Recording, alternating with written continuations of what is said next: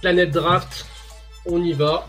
Avec ce soir Alan et Nico, vous les connaissez. Moi c'est Pierre. On est parti. Donc vous avez remarqué beaucoup de changements chez Envergure, notamment sur la forme. Vous avez un article par jour sur notre site envergure.co jusqu'à la draft. C'est la promesse qu'on vous fait cette année. Une chaîne Twitch qui arrive, euh, Alan qui gère ça, je crois. Des podcasts sous un nouveau format qui s'appelleront Envergure Papote. Pour tous les détails sur ces changements pour la saison 21-22, je ne saurais que vous conseiller d'aller lire le très bon article d'Alex paru il y a un mois sur envergure.co. Planet Draft, donc, c'est votre nouveau rendez-vous mensuel et en direct sur Envergure. Ce format pour but d'être léger sur la forme et solide sur le fond, mais surtout interactif. Donc, on va essayer au maximum de prendre des questions du chat. On compte donc sur votre pertinence et l'utilisation d'un langage approprié et respectueux. Ça, c'est la base. Petit rappel, ce petit rappel étant fait, pardon, place au programme du soir. Uniquement des prospects européens hors de l'Hexagone qui évoluent sur le vieux continent. Première demi-heure, les pépites européennes des U16. Ensuite, un focus sur Henri Vézard et Nikola Jovic. Euh, on enchaînera sur la deuxième heure avec un débat autour du draft and stash, à savoir si c'est encore une bonne formule ou pas. Pour cela, il y aura un agent de joueur et un journaliste de l'équipe. On finira par un portrait d'un membre de l'équipe. Et autre chose, si nous avons encore un petit peu de temps pour finir ces deux heures qu'on va passer ensemble. En parlant d'équipe, envergure, ce soir, j'ai la chance d'être avec Alan et Nico. Ils sont globetrotters, ils parlent très bien anglais, ça va servir pour ce soir. Messieurs, Hello, everybody. Hello. On est fluent. Merci Pierre pour l'introduction et je tiens à, présenter Alan, la légende des pays slaves. Bravo Alan, bravo pour tout ce que tu fais, pour tout ce que tu es. Bravo. Le petit Mozart du scouting, comme j'avais présenté à l'époque sur Underdogs. C'est beaucoup, trop, mais bah, merci à beaucoup les gars. C'est vraiment un plaisir d'être avec vous ce soir. Donc messieurs, on attaque directement sur euh, les U16. Euh, vous êtes allés les voir en direct live, en vrai. Et quels sont les joueurs qui vous ont marqué? Donc, encore une fois, je reprécise, hein, on ne parle pas des joueurs euh, français. On aura une émission sans doute spécialement pour ça. Oui, parce qu'on peut le dire, les, deux, meilleurs, on va, les trois des meilleurs prospects sont français. Donc, du coup, euh, on va pas parler ce soir. Kylian Malvoya, Zachary Rizaché et euh, Alexandre Sarr, pour ceux qui vivent dans une grotte. Ces trois-là, on n'en parle pas ce soir, mais bien évidemment que Alan et moi, on a kiffé d'aller euh, en Macédoine euh, pour aller, euh, pour aller les voir jouer. Contre, mhm. on les a vus contre la Russie. La Lituanie, contre la Lituanie. Contre la... contre la Lituanie. Avant, on avait un sublime Russie-Roumanie. Et eh oui, c'est vrai. Oh là là, incroyable. Incroyable. Nico, on va commencer avec toi. Toi, il y a deux joueurs, un russe et un portugais, si je dis pas de bêtises. On t'écoute. Tout à fait. Eh ben, je vais commencer par le russe. Euh, mon tsar à moi, il s'appelle Egor. Egor domine. Euh, on peut aussi dire Egor domine si on aime euh, vraiment les jeux de mots. on part sur les bases solides. J'aime bien. Voilà. donc c'est un 2006. Hein, il fait 2 mètres et il joue, on va dire, au poste arrière. Hein, on pourrait dire meneur. Il porte la balle, il crée. Et, et en fait, c'est ce que j'aime chez lui, au-delà du fait qu'il a quand même physique parfait pour un prospect. Hein. il fait 2 mètres, il est long. On sent qu'il va encore continuer à grandir. Il est fin. Euh, j'ai adoré le. il a tout le bagage, tout le bagage technique. Hein, euh, le dribble, euh, être capable d'attaquer un pick and roll, être capable de faire jouer son équipe, être capable d'être de, dangereux près du cercle, de finir avec le contact. pas encore très sûr sur son tir. D'ailleurs, les trois premiers matchs sont catastrophiques au niveau de l'adresse à trois points. Et puis après, il a un peu. c'est ça. Hein. Il, oui, euh, pour tout te dire, regarde, je vais regarder les stats. Le premier match, il fait 0 sur 5 à 3 points. Contre la France, il fait 2 sur 12. Après, il fait 2 sur 8. Donc, ça te fait un petit 4 sur 25. Euh, par contre, pour finir, il finit à 9 sur 18. Mm. Donc, ça va venir. Ça va venir. Mais moi, ce que j'ai le plus aimé chez lui, euh, c'est que c'est un leader c'est que sur le terrain, c'est un patron. Euh, il te place tout le monde, il, connaît les systèmes par cœur, même quand c'est pas lui qui mène la balle, il est là en train de corriger les gros, parce qu'on va le dire, ce sont les intérieurs qui sont perdus. Euh, et, donc euh, voilà, c'est ce que j'ai aimé chez lui. ce que j'ai aimé aussi, c'est la, la, capacité qu'il a à ne pas se cacher en défense. attention, on se calme, on est sur un U16, mais pour moi, on est sur un two-way player. Et c'est aussi ce qui me fait vraiment kiffer chez lui. Il, joue, il vient du Trinta Sport Academy, qui est une académie à Moscou. le papa était joueur professionnel et il vient de signer au Real Madrid. Encore un. Donc le Real Madrid, ils sont un peu en train de se faire une équipe de, de, bah, de, de prospects bien. Euh, Alan, tu les, tu les, as vus comme moi, ils en auront au moins 4-5. Mm. Euh, donc ça sera euh, encore eux les favoris pour les tournois Euroleague Junior, clairement. Et, mais en tout cas, ce Igor de Mine, russe, qui part en dehors de la Russie, ça me plaît. Tout me plaît chez lui. C'est un 2006 en plus, c'est pas un 2005. là, les, les U16 cette année, c'était la génération 2005. Lui, il était, il fait 2 mètres mm. à son âge, il a que 15 ans. Et ouais, franchement, la possibilité de grandir. Ouais, franchement, c'était. En plus, j'en j'étais assez. Franchement, l'équipe russe, elle n'était pas exceptionnelle. Enfin, je pensais qu'il y avait peut-être des joueurs un peu. Il y a, d'autres joueurs qui, il y a deux autres joueurs qui jouent en Espagne dans cette équipe. Euh, Savkov qui joue à Basconia et puis euh, Voronin, je crois de, mémoire, qui joue aussi, en, qui est pétri de talent aussi, mais qui est beaucoup moins intéressant pour la NBA. Et ouais, franchement, bah, il fait 2 mètres, il peut 2 mètres à 15 ans. Moi, j'ai bien aimé. Euh, voilà, il va où il veut sur le terrain à son âge. Rien que pour ça, déjà, c'est hyper, hyper intéressant. Et après, bon, le jour on l'a vu, l'opposition n'était pas exceptionnelle parce que la Roumanie, c'était vraiment une équipe qui, je pense, aurait pas dû être euh, au U16. Ah non, les pauvres, ils ont, ils ont pris des valises. Des valises. Ah, eux, s'ils sont partis sur Ryanair, ça a dû leur coûter cher au retour. non, vraiment, parce que bah, contre, la France, contre la France, il y, avait, il y avait, je crois, 34 à 2 à la fin d'un premier carton ou quelque chose comme ça. ça. 50 euh, à 5 ou quelque chose comme ça. Donc, en gros, c'était pas vraiment euh, hyper intéressant en fait. Mais, on toi et moi, on l'a vu sur d'autres matchs en vidéo. En vidéo, voilà, et c'est là où tu te dis, bon, il n'y a pas de. J'ai mis, j'ai mis un, petit clip vidéo de lui, je pense que je vais peut-être aller peut-être le retweeter ou un truc comme ça, comme ça les gens pourront voir. On le voit notamment au tir faire de, très belles choses. Euh, moi, j'ai vraiment dans tout type de position, catch and shoot, spot, euh, spot up, stagger. Tu as raison de le préciser. C'est-à-dire, il tire pas, c'est pas qu'un tireur en, unidimensionnel. Et euh, à son âge, c'est hyper, hyper impressionnant. Moi, j'étais, mm. on était tous super impressionnés par lui, en fait, par sa maîtrise, son tempo, son calme. Moi, je ne connaissais pas, j'avais jamais entendu parler et j'ai tout de suite euh, vraiment apprécié. Et du coup, ça Pierre, ça peut être aussi quelque chose de négatif, c'est que moi, je le trouve vachement mature dans son jeu. Et du coup, quand on mm. regarde un stage là, on doit aussi se dire quelle est la, euh, où est-ce qu'ils peuvent euh, s'améliorer. Lui, c'est sur la régularité sur le tir, le, geste, mm. c'est pas toujours le même. Et on va, il a un jeu à risque.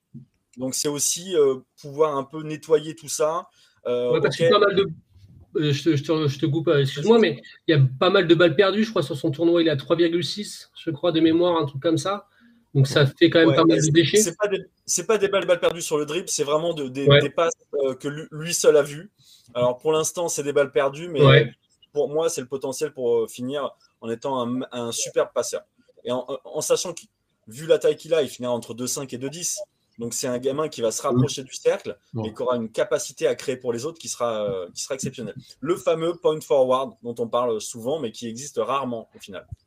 Et puis toutes les stats, euh, franchement, balles perdues, moi je les nuance sur tout ce qui est U16. Enfin, tout à l'heure on parlera mmh. d'un comme, le pourcentage à 3 points. Voilà, franchement, tu vois les, tu vois les stats, c'est horrible des fois, c'est affreux. Mais il faut nuancer en se disant bah, que c'est des mecs, qui ont des petits qui ont 15-16 ans, des fois, ils jouent avec des joueurs qui ne seront pas professionnels, je pense. Euh, ils jouent contre des équipes qui sont bien meilleures qu'eux. Donc, c'est à nuancer pour ça qu'en fait, faut, si tu regardes juste le. C'est un travail multiple. Il faut regarder que le box score. Il faut aussi euh, bah, voir les matchs. Tu peux... Et aussi, l'avantage qu'on a eu, c'est de les voir à l'échauffement. Euh, une heure, moi, voilà. En vrai, je connaissais pas grand chose de comment on se coûtait sur place, donc j'ai suivi Nico et, et, et, en fait, pendant l'échauffement, tu apprends énormément de choses. Donc, je le vois tirer beaucoup plus que dans le match, en fait. Donc, mmh, euh, bien sûr. À ce âge-là, c'est super intéressant. Et par rapport, donc on va, on va rester sur euh, Igor Demine. Euh, justement, enfin moi dans la description un peu que vous en faites, les, gars, j'avais aussi justement ce côté très cérébral, etc. Est-ce qu'il ne fait pas aussi penser, alors moi j'ai pensé à lui dans, dans, ce que vous me disiez, hein, à Léo, à Léo Westerman, ce, genre de point forward super cérébral qui pouvait être déjà comme ça à, cette époque-là. C'est vrai.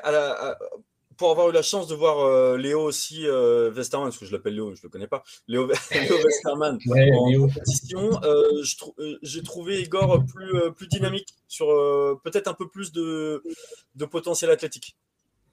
D'accord. Ok.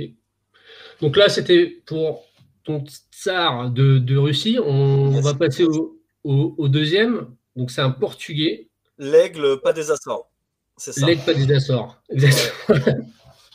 c'est Ruben Prey de Oliveira. Euh, alors, qui était connu sous le nom de Ruben de Oliveira pendant l'Euroleague Junior euh, avec euh, il y a l'entrée de Manu avec un salut les loupards qui m'a perturbé. salut Renaud, j'espère que tu es encore en vie.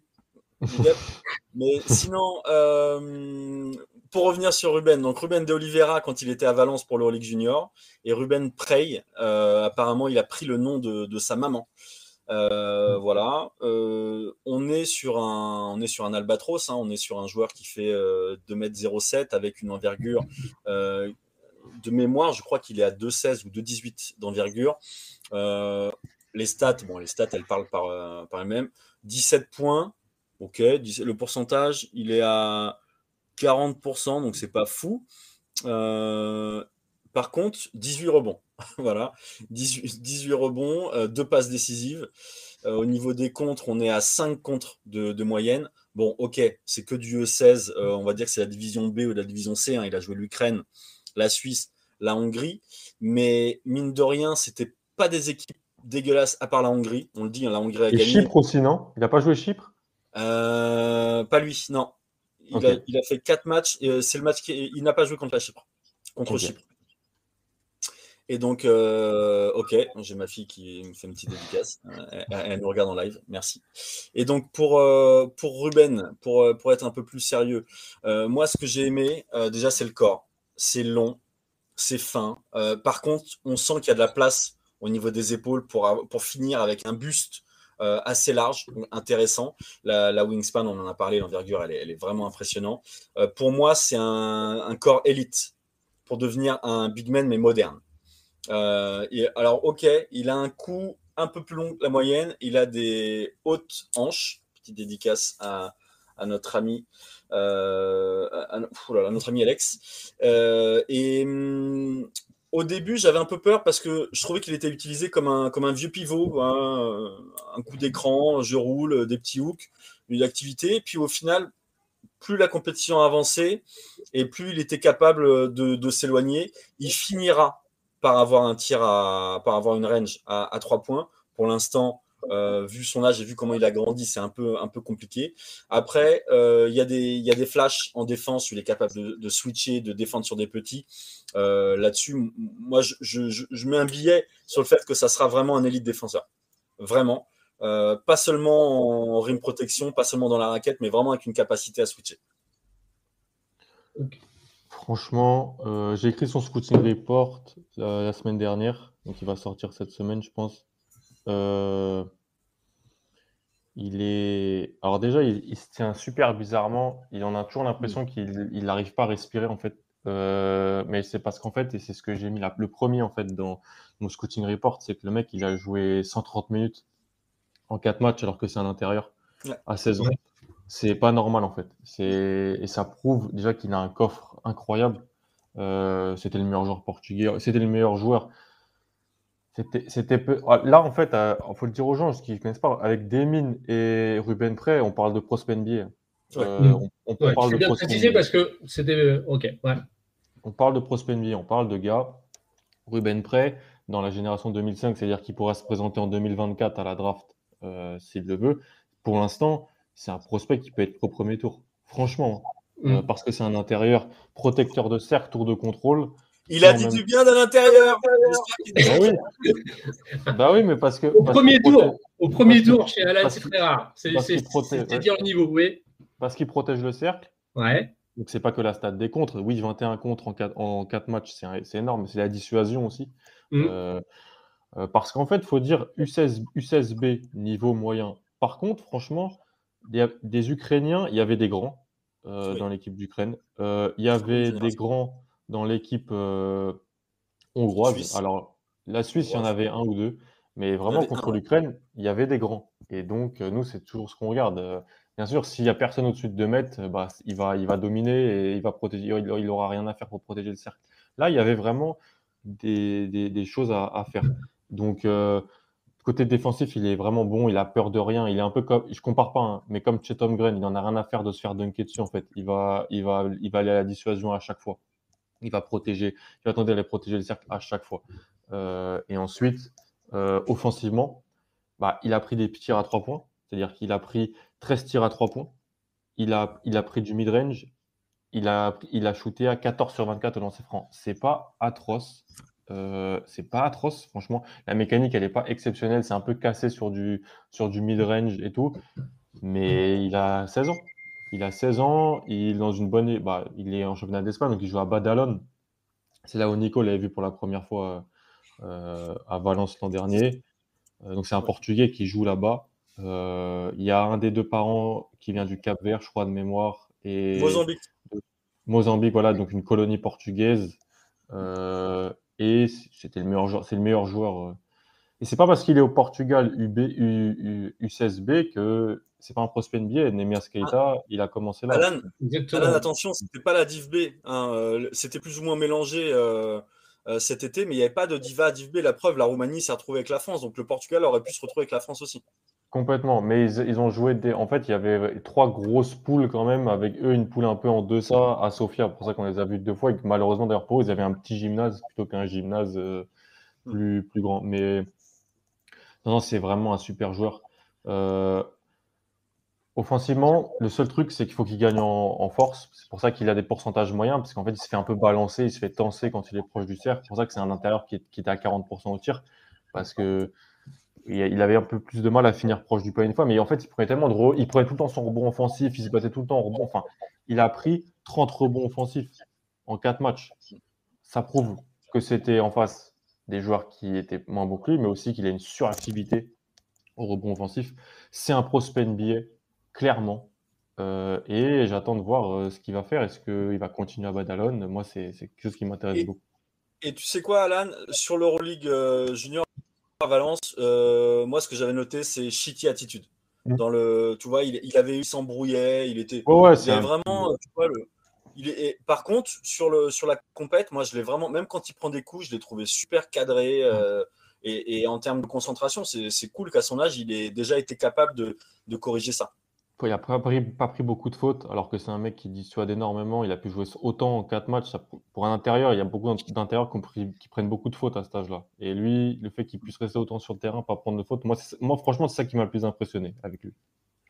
et qu'est-ce qu'on fait de son 58% au lancer franc sur euh, la compète? C'est révélateur de quelque chose ou pas du tout? C'est pas mal déjà, je pense, pour un intérieur de 16 ans. C'est pas exceptionnel, mais c'est pas c'est pas mal. Hein, euh. Après, on, rappelle, hein, il n'y a pas, beaucoup de matchs et des volumes aussi qui sont assez faibles. Sûr, 24 tentatives en 4 matchs. Mm. Je trouve que c'est pas exceptionnel en termes de mécanique. C'est pas exceptionnel. Hein. Euh, c'est un peu, il y a un peu un mouvement du visage, un peu comme ça, mais il a pris 13 paniers à 3 points. Le fait qu'il les prenne, euh, ça m'intéresse déjà. Et sur l'Euroleague euh, sur l'Euroleague Junior, il était à 0 sur 4 euh, au lancer franc. Donc euh, je ne vais pas te dire qu'aujourd'hui on peut le mettre sur un parquet NBA et puis qu'il peut jouer. Hein. Il, y a forcément des, il y a forcément des trucs à, travailler et, ça le sera, mais la gestuelle, je trouve qu'elle n'est pas si dégueulasse, bien, si dégueulasse que ça. Bien évidemment, il y a des choses à travailler, mais vu les bras qu'il a, vu la croissance qu'il a eu, je pense que c'est normal, il va avoir besoin de temps pour s'approprier ses, ses bras. Clairement. Alors, je rappelle pour ceux qui viennent d'arriver qu'on est bien sur Planet Draft. On parle des U16, des U16 européens. Euh, on va enchaîner avec toi, Alan. Tu vas nous présenter deux joueurs allemands parce que Deutsche Qualität. bien je t'écoute. Oui, Kaomak, on parle de quoi? On parle des meilleurs prospects NBA européens des générations 2005, 2006 et 2007. Donc, en gros, on parle de de mecs qu'on verra pas en NBA tout de suite, mais qui ont le profil pour jouer en NBA. On va parler d'abord, euh, je commence par qui, je sais pas, par le plus jeune quand même, on va commencer par le plus jeune. Ouais. Euh, par Declan Dourou.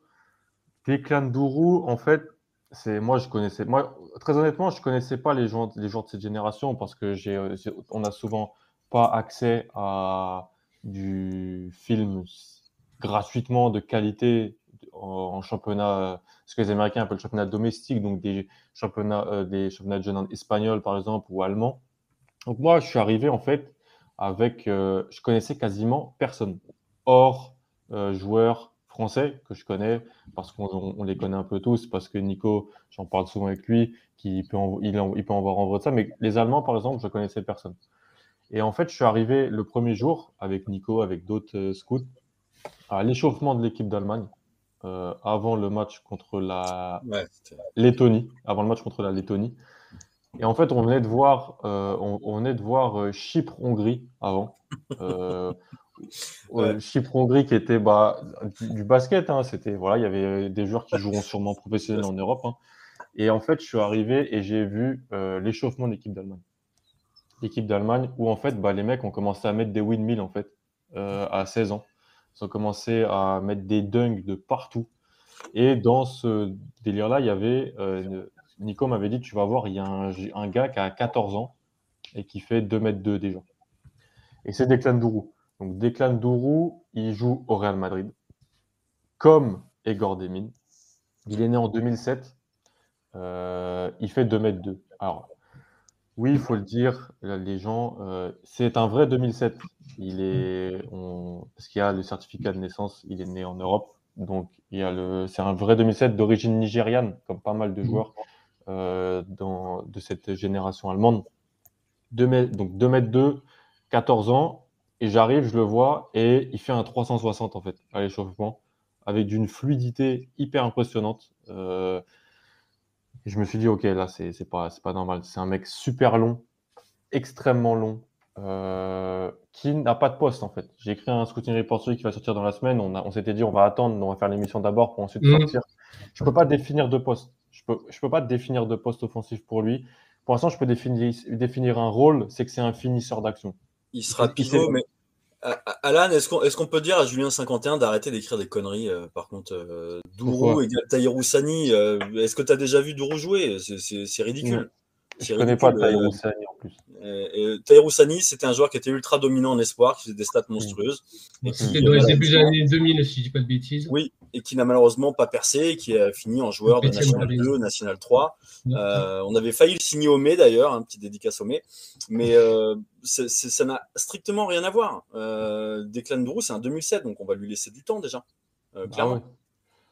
C'est un 2007, pensant à un finisseur d'action. C'est-à-dire, alors, il y a des petits clips qui, qui sont passés. C'est pas quelqu'un qui peut créer son tir, c'est pas quelqu'un qui a un handle, il peut pas faire ça encore. Voilà, il est, mm il a 14 ans. Et vu qu'il fait 2 mètres 2 à 14 ans, il a toujours ultra dominé physiquement. Donc, il n'a jamais eu besoin, en fait, quand dans les catégories dans lesquelles il a joué, de développer un tir en sortie de dribble ou quelque chose comme ça. Euh, il y a une ou deux actions euh, où il met des dunks euh, à son âge. C'est vraiment pas normal, en fait. Il y a un dunk où Nico était juste à côté de moi, c'était contre la Bulgarie, et je le rate. J'en m'en veux encore, je le rate parce que je regarde autre chose à ce moment-là je crois qu'il a sauté sur deux joueurs. Il, part ligne de fond, en fait. Il part ligne de fond et il, saute sur deux joueurs. Il écrase le, ballon à deux mains. Et ensuite, une autre fois contre un autre joueur, il, va super. Euh, il part long de ligne et il fait euh, un dunk à une main. Incroyable aussi. Donc pour l'instant, je ne peux pas définir de poste, je ne peux pas définir de position, mais je peux définir un rôle, un finisseur d'action, un mec qui finira pivot, je pense, euh, qui défensivement, s'il gagne un petit peu en, explosivité, grâce à sa longueur, sa, ses, mains de pieuvre, pourra peut-être figurer dans un système en switch. J'en suis pas sûr encore, mais il a tout de l'intérieur moderne. Euh, le tir est pas exceptionnel, mais il a 14 ans. Donc, mm. il a 14 ans. Puis des stats tout à fait corrects hein, pour un gamin de son âge dans cette compétition-là. Il tournait à 8... surclassé de 2 ans. Surclassé de 2 ans dans cette voilà. 8 points, 6,5 rebonds en 20 minutes. C'est mm. plutôt euh, très correct. Complètement. Et l'autre, euh, bah lui, il a crevé un peu les, les yeux au niveau stats. Ouais, complètement. L'autre, c'est. Vas-y, je t'en prie. Je te laisse le dire. C'est Martin Calou. Martin Calou, bah lui, c'est lui. C'est un moment fouteux, ça. Ouais. C'est le sosie de le roi Sané, en fait. Euh, si les gens, les footballeurs. c'est le roi Sané en fait. Il a le joueur du Bayern Munich. Il a vraiment la même tête et de près, je dis ouais, c'est le roi Sané, c'est incroyable. Et pareil, j'arrive dans le gym et c'est lui qui fait un windmill, mais un windmill incroyable de facilité, de fluidité. C'est assez ouf. La question autour de Martin Kalou, il a tourné à 27 points, 8 rebonds sur la compétition, à 14 sur 28 à 3 points. Ce n'est pas, je pense, son vrai niveau au tir. C'est pas possible en fait de tirer mm. aussi bien. Euh, il a fait des matchs incroyables, un 8 sur 10 notamment euh, contre la Bulgarie, qui vient un peu gonfler ses stats parce que dans les autres matchs, il n'est pas aussi bien. Ce match contre la Bulgarie, on y était avec Nico. C'est le meilleur match moi que j'ai vu de tout l'été en termes de prospects à analyser. Euh, c'était incroyable en, termes d'action. La salle était un peu pleine en plus parce que c'était en Bulgarie et la Bulgarie jouait. En termes de restrictions Covid, c'était pas tout respecté, mais euh, c'est euh, c'est assez. Euh, c'était vraiment top comme ambiance. Pas le, protocole Covid en Bulgarie, Alan?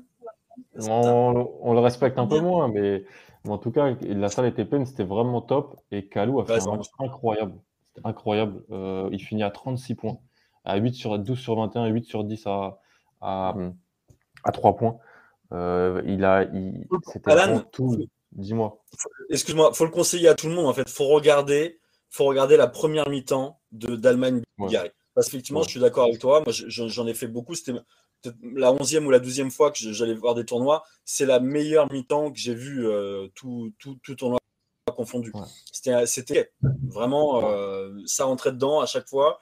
Et, pour, te compléter sur Kalou, moi, ce qui m'a impressionné, c'est que je me suis dit sur un match, c'est possible d'être à droit. Mais il a l'air d'être athlétique et tout. Je pense pas qu'il ait encore un shoot sûr. C'est peut-être juste une exception. Puis tu regardes un deuxième match, il plante. Et puis un troisième match, il plante.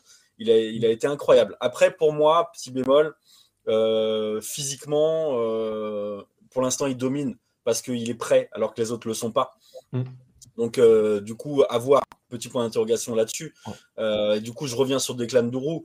Euh, moi, j'ai été super déçu par Declan Dourou. Même si c'est un 2007, je, m'attendais à autre chose qu'un grand qui a du mal à dribbler, qui peut pas, qui peut pas dépasser, battre les appuis de quelqu'un en un contre un. défensivement, pareil, c'est pas encore très solide. C'est encore un 2007. Et Julien, j'insiste, à la différence de Taïrou, il a vraiment 14 ans, Declan Dourou.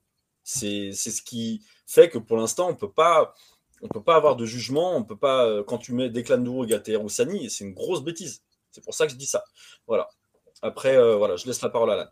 Après, franchement, pour, pour conclure, voilà, Kalou, donc il va signer au Bayern Munich. Il va jouer, donc il va Parce que là, il était dans un club de deuxième division, euh, c'est ça, en Allemagne. ouais, à Ouais, exactement.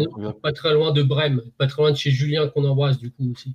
Exactement. Et donc, il va rejoindre le Bayern Munich. Euh, je, je, pense que ça, c'est très, c'est bien pour lui, c'est intéressant pour lui. Euh, et oui, bah, ça va être, va falloir le voir dans les prochains, les prochaines, les prochains mois, les prochaines années pour voir si c'était, c'est ce que je mets un peu dans, dans le, dans le scouting report. Est-ce que on est sur un simple coup de chaud d'une semaine au tir et en pull-up, ou est-ce que il va développer le reste? Parce que pour l'instant, comme l'a dit Nico, c'est une grosse menace en transition, mais sur attaque placée, il a encore pas mal de défauts. Voilà. Mais allez voir, le, si vous avez le temps, hein, bien sûr, du temps à tuer, le Allemagne Bulgarie U16, euh, il était vraiment, vraiment exceptionnel de, niveau de jeu. Et puis Martin Kalou, euh, voir le roi Sané péter des énormes tomards, c'est vraiment cool. Et puis le petit euh, meneur bulgare, Gaviulov? Alexander Gaviulov. Voilà, euh, euh, c'est juste exceptionnel. Euh, c'est un il, a mis, il a mis le cross, il a mis le cross du tournoi, le cross, ah le plus beau cross ah que j'ai vu de ma vie en, en, en, réel. Il a fait marcher des clans de roue sur 5 mètres. Il est tombé en fait. il, est tombé. Et après, il met le tir. Ouais, clairement. Et, et on peut, est-ce qu'on peut on a le temps de répondre à la question de Paul Mandouze Pierre Ouais, on a le temps. On y va. Comment Comment faites-vous pour juger d'une progression d'un prospect entre les 15-16 ans et les 18-20 ans? Bah, en fait, ça, tombe bien, c'était un peu la question à laquelle j'avais posé et aussi ce qu'on regarde spécifiquement au niveau dans cette catégorie d'âge. Alors, dans les autres catégories. La progression, on regarde d'abord la progression physique, savoir s'il a grandi, si c'est épaissi, si euh, voilà, il donne des signes de, maturité euh, physique et qu'on puisse un peu le placer. Il y a une, si tu tapes sur internet. Euh, euh, échelle de maturité, tu vas tomber sur des études très anciennes qui ont été faites par des, des scientifiques américains qui te donnent un peu les, les différentes échelles euh, de, la maturité. du coup, tu peux mettre euh, stade 1, stade 2, stade 3 quand tu regardes la pilosité et des choses comme ça, en sachant, petit astérisque, que pour les Grecs et les Turcs, par exemple, la pilosité, elle est différente que pour euh, un Allemand ou un Norvégien. Donc, du coup, il faut prendre ça aussi en ligne de compte. Après, sur la progression technique, ce que tu attends d'un joueur de 15-16 ans, regarde, Alan, il a mis Declan Duru dans les prospects NBA, je l'ai mis aussi, en sachant qu'il a été nul sur le mmh. terrain. Euh, grossièrement, si je vraiment je, grossis le trait. Euh, pourquoi? Bah, Parce qu'en fait, on, regarde ce qu'il va être capable de faire, les promesses, on regarde, on, regarde pas ce qu'il est capable de faire techniquement en se disant bon, il peut pas faire ça, c'est terminé. Et du coup, cette progression-là, bah, tu vois, Declan Dourou l'an prochain ou dans deux ans, ce qu'on va regarder, Alan, moi et les autres, c'est est-ce qu'il est capable de changer de direction en dribblant? Déjà, premier aspect. Deuxième, après le tir, la gestuelle. Euh, comment il bouge en défense. Aujourd'hui, il a envie de défendre sur des arrières, mais il n'en est pas capable. Mm. C'est trop lourd. Euh, le cross qui se prend contre le meneur bulgare était l'image parfaite. Ça faisait deux, trois actions que on parlait à l'allemand. Il va s'en prendre un, il va s'en prendre un, parce qu'il essayait euh, absolument de, défendre sur des petits pour prouver au scout présent qu'il était capable de le faire. Mais pour l'instant, il ne peut pas le faire. Et comme le disait Alan, je pense qu'il finira pivot. Donc, euh, à voir comment il, comment il va bosser le jeu de jambes. Mais c'est assez lourd. Très bien. Messieurs, ça fait une demi-heure que ce Planet Draft a commencé. On va parler de deux prospects européens que sont Henri Vézard et Nikola Jovic. Pour ça, on va parler anglais avec notre invité Raphaël Barlow. Hi Raphaël, how are you? Good. How are you? How are you? How are you? Hi. Fine. nice mic. Oh, thank you. Thank you. So um, I invited you because um, I see you have uh, a video on Henri Vézard. Yes. So uh, I want you to tell more about him. What do you see? Oh man, I, I like him a lot. If I'm not his biggest fan, I probably feel like I'm one of his biggest fans. I like his skill set. I like um, he has a little toughness to his game. You know, he's very expressive. Um, I, I, see him as a guy that can be an inside outside threat. He can shoot the three, he can block shots, he can score as the roll man. Once he gets stronger, I think he's going to be pretty good as far as scoring in the post. But I mean, I think the sky is the limit for, for Visa. Alors, je lui ai posé, euh, je vais faire la traduction euh, rapidement. Euh, je lui ai posé la question de savoir ce qu'il euh, j'ai vu qu'il avait fait une vidéo donc euh, sur Henri Vézard, l'intérieur euh, estonien. Euh, et ce qu'il en pensait, il a dit qu'il l'aimait beaucoup et que pour lui, comme le dit la formule consacrée, The Sky is the limit, et qu'il ne voyait pas beaucoup de, gros défauts. Alan, Nico, c'est toi qui l'as beaucoup aimé, je crois. Yes. je commence en anglais ou en français ouais, En anglais, on enchaîne en anglais. Puis à chaque fois, Rafael, I, I, agree with you, uh, but the toughness it, it's new. Uh, when I had the chance to to see him with uh, Real Madrid in uh, EuroLeague uh, juniors, yeah. he was a bit soft, and it was uh, really a main question mark about the toughness. And mm-hmm. what I've seen this summer, I think it's really positive because he is becoming tough, and as you said, he is becoming vocal and uh, it's like he was a baby and now he's it start he's starting to be a man. So yeah. um, it's it's really good for him because, as you said, the technical skills are there, and when you see the size and the ability he has to move, it's amazing. Uh, yeah. do, do you agree if I compare him to maybe a better version of Lauri Merkanen? Oh, that's tough. Um, I think Laurie was a better shooter at the same yeah. stage, and I think Laurie has a you can count him in as a specialist, a guy mm-hmm. that you know you, know he should be able to shoot high 30s, maybe 40 percent from three. Um, there is some questions about Laurie's toughness. Yeah. Chicago um, are, are kind of glad to see him go, but yeah, I mean maybe Laurie maybe not as good of a shooter, but better inside game, more of a. I think he can possibly play the five. I don't know if Laurie can play the five. I think so. Donc je, demandais à Raphaël, en gros, euh, je lui disais que ce qu'il a vu cet été par rapport à la dureté, c'était nouveau. et que ça c'est top parce qu'il est en train de devenir un, homme physiquement et même il est plus vocal, il, euh, il, prend plus de place dans la raquette. Et après, je faisais une mauvaise comparaison, ce qui est ma spécialité. Et donc, du coup, je, le, je disais, est-ce que tu es d'accord avec moi si, euh, si je le compare à Lauri Markkanen? Et il me disait, ah, Lauri Markkanen était plus un spécialiste, un peu plus euh, à l'aise pour, euh, pour, le, pour le tir. Et, euh, et, par contre, il y avait aussi cette question de la, de la dureté euh, pour, pour Markkanen. Est-ce que j'ai oublié des trucs? Sûrement. Non, c'est bon. Non, il est dégénéré, c'est ça?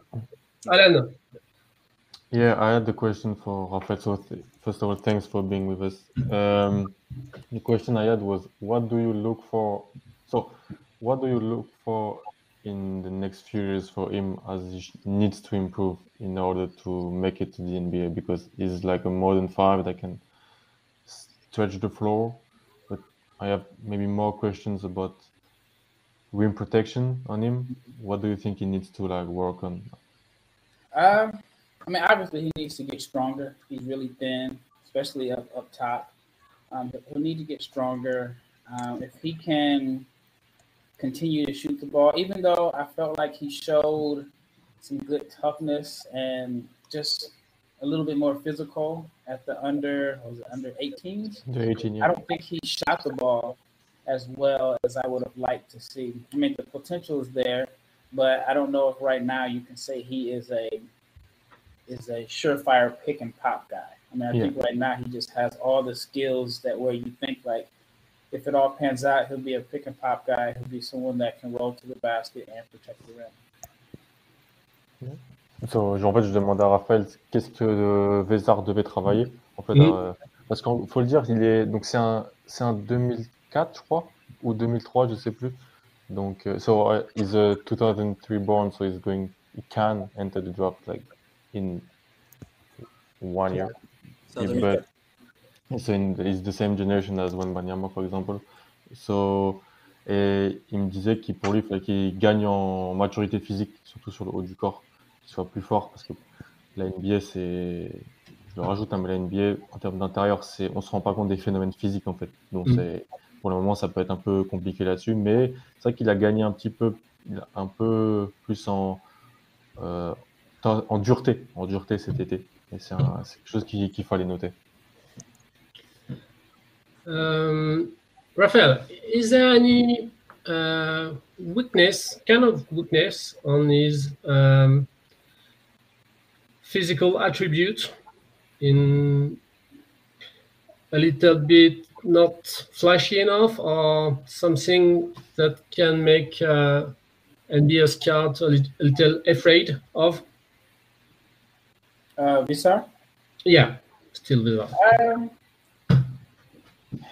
I mean, yeah, if he if he can't put on weight, then I think that could be an issue. Um, yeah, I mean, I guess his frame would be the biggest issue, and then the.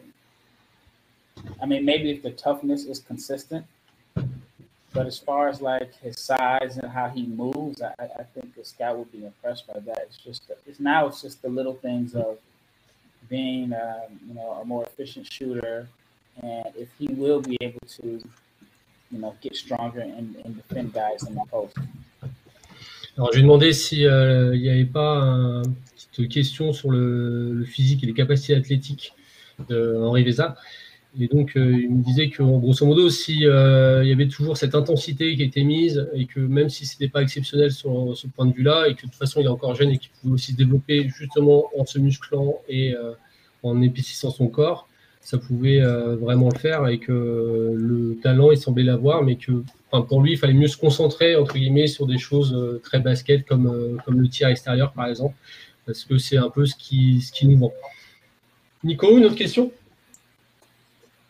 Euh, On a un autre avis Je- euh, franchement, je j'ai pas, vraiment d'autres questions sur, euh, sur euh, la question que je voulais poser, c'était par rapport à la toughness et, et c'est la première chose dont on a parlé. Euh, so maybe uh, Raphaël, um, you can uh, tell us um, where do you protect him? Project, wow, where do you project him in, uh, in in two years in the in the draft? First round, second round? Yeah, I think he definitely has first round talent. Um, I've talked to him a little bit. I think at one point he said he may be interested in college. So I don't know, you know, if college is going to help or hurt his. I mean, you look at Laurie. I helped Laurie stock. He was the seventh pick. Um, so we'll we'll see what, what happens. But I definitely think that he has first round potential. It just seems like this Real Madrid team is so loaded with, with so many NBA prospects that somebody's probably going to fall through the cracks. So they're not going to be able to get a chance to show everything that they can do. And I think you can say the same for him. Luckily, he had a strong summer with the national team where he was able to showcase, you know, a, a toughness that we, you know, you did not see with Real Madrid. So these next few years are going to be interesting, but I think he can be a first round pick. Ok. Donc ma question c'était où est-ce qu'il le projette, hein, non pas où est-ce qu'il le protège. Euh, et, donc euh, il nous a répondu qu'il avait le talent pour être un, premier tour, que la question était de savoir est-ce qu'il voulait aller euh, finir en college avant d'être drafté ou s'il restait au Real, parce que le problème avec l'équipe du Real c'est qu'elle est loaded, elle est, pleine, de, pleine de talent de prospects NBA. Après, il, expliquait que ce qu'il a fait cet été prêchait pour lui et que du coup ça allait lui donner un petit peu de, un peu plus de poids euh, là-dessus et qu'encore une fois, vraiment, il avait le talent pour être un premier tour euh, et qu'il fallait voir comment, comment ça allait se développer. Uh, about the, the Real Madrid politics in, in youth team, you, you, you have to know that it's, it's common for them to get like the best 10 players possible and yeah. and they, they know that the best will go out like Doncic uh, before so it's kind of um, let's say, uh, a habit in Real Madrid to, to deal with that. Yeah, and it seems like it's a it's a money maker for them. You get these guys and you sign them to these buyouts, and then when they go to the draft, they make a ton of money. And when you look at Garuba, he's probably going to be playing for free in a sense his first two years in the NBA because he has such a big buyout. So, um, you know, you can't really knock what they're doing. They have a pretty good system there. Et donc là, je, revenais sur le Real Madrid, sur le fait qu'ils ont l'habitude, euh, c'est comme ça qu'ils, leur politique de jeunes, c'est de prendre les 10 meilleurs joueurs possibles, de mettre, euh, on va dire, tous les crocodiles dans la même pièce, et puis le, meilleur, euh, c'est Hunger Games, le Real Madrid. Mm. Et, il, expliquait, Raphaël, que c'était une vraie aussi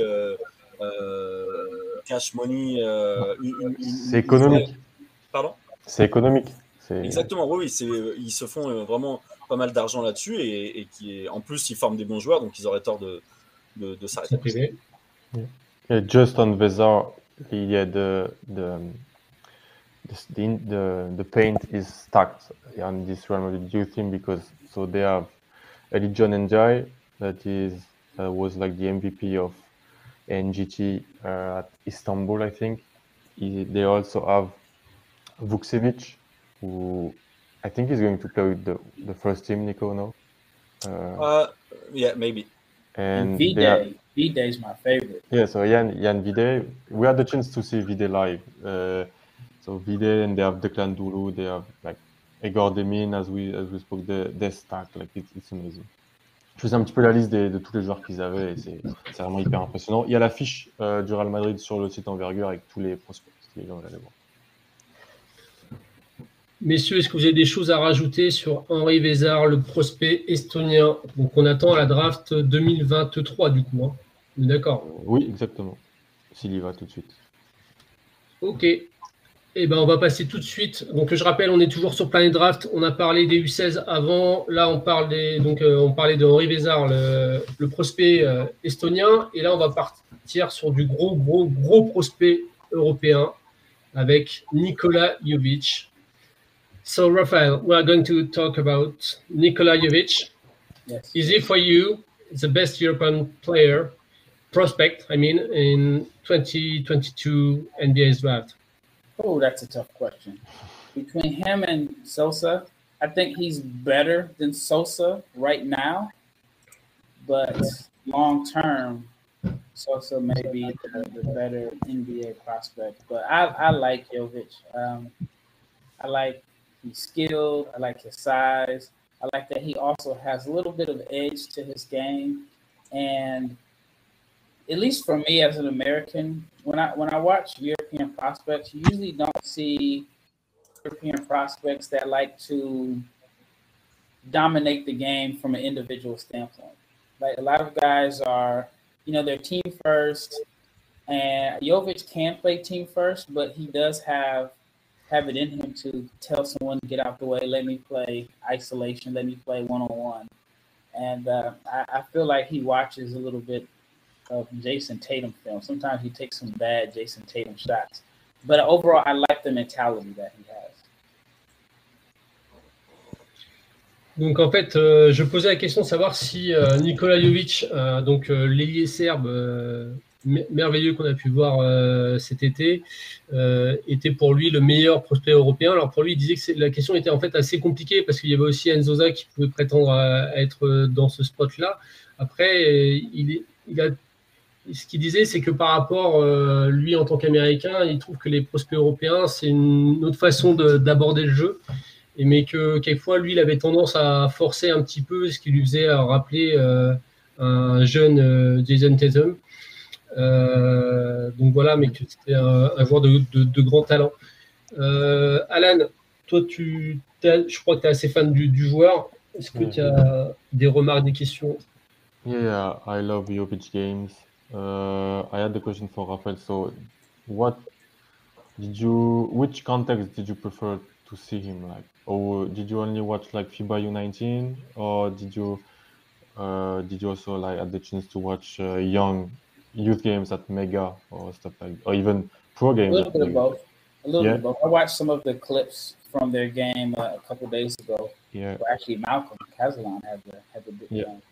Yeah. Um, but yeah, I mean, I saw him. Like I said, I mean, I watched every single clip from the from this summer for the national team, but I did yeah. get a chance to watch him play for Mega. Yeah, and he had good numbers. I, I, think he had about 17 points a game, if I'm not mistaken. At, yeah, the United, he was like 18 and 8, uh, 18 and 8. But at, at yeah. Mega, wasn't it like around 17 a game last year? Yeah, and he was like at the NGT, NGT in uh, in Belgrade. He was amazing. Nico like was all over him. So yeah. je demande à Raphaël, en gros, euh, est-ce qu'il a eu la chance de le voir dans plusieurs contextes? C'est toujours ce qui est le plus intéressant. Entre donc le, la Coupe du Monde 19 en Lettonie, donc la Serbie fait demi-finale. Euh, et il est, il est dans le meilleur 5 de la compète. Il est, vraiment très très bon. Et aussi le voir avec Mega. Donc il joue à Megalex, euh, Mega Bmax, Mega Superbet. Le nom change tout le temps.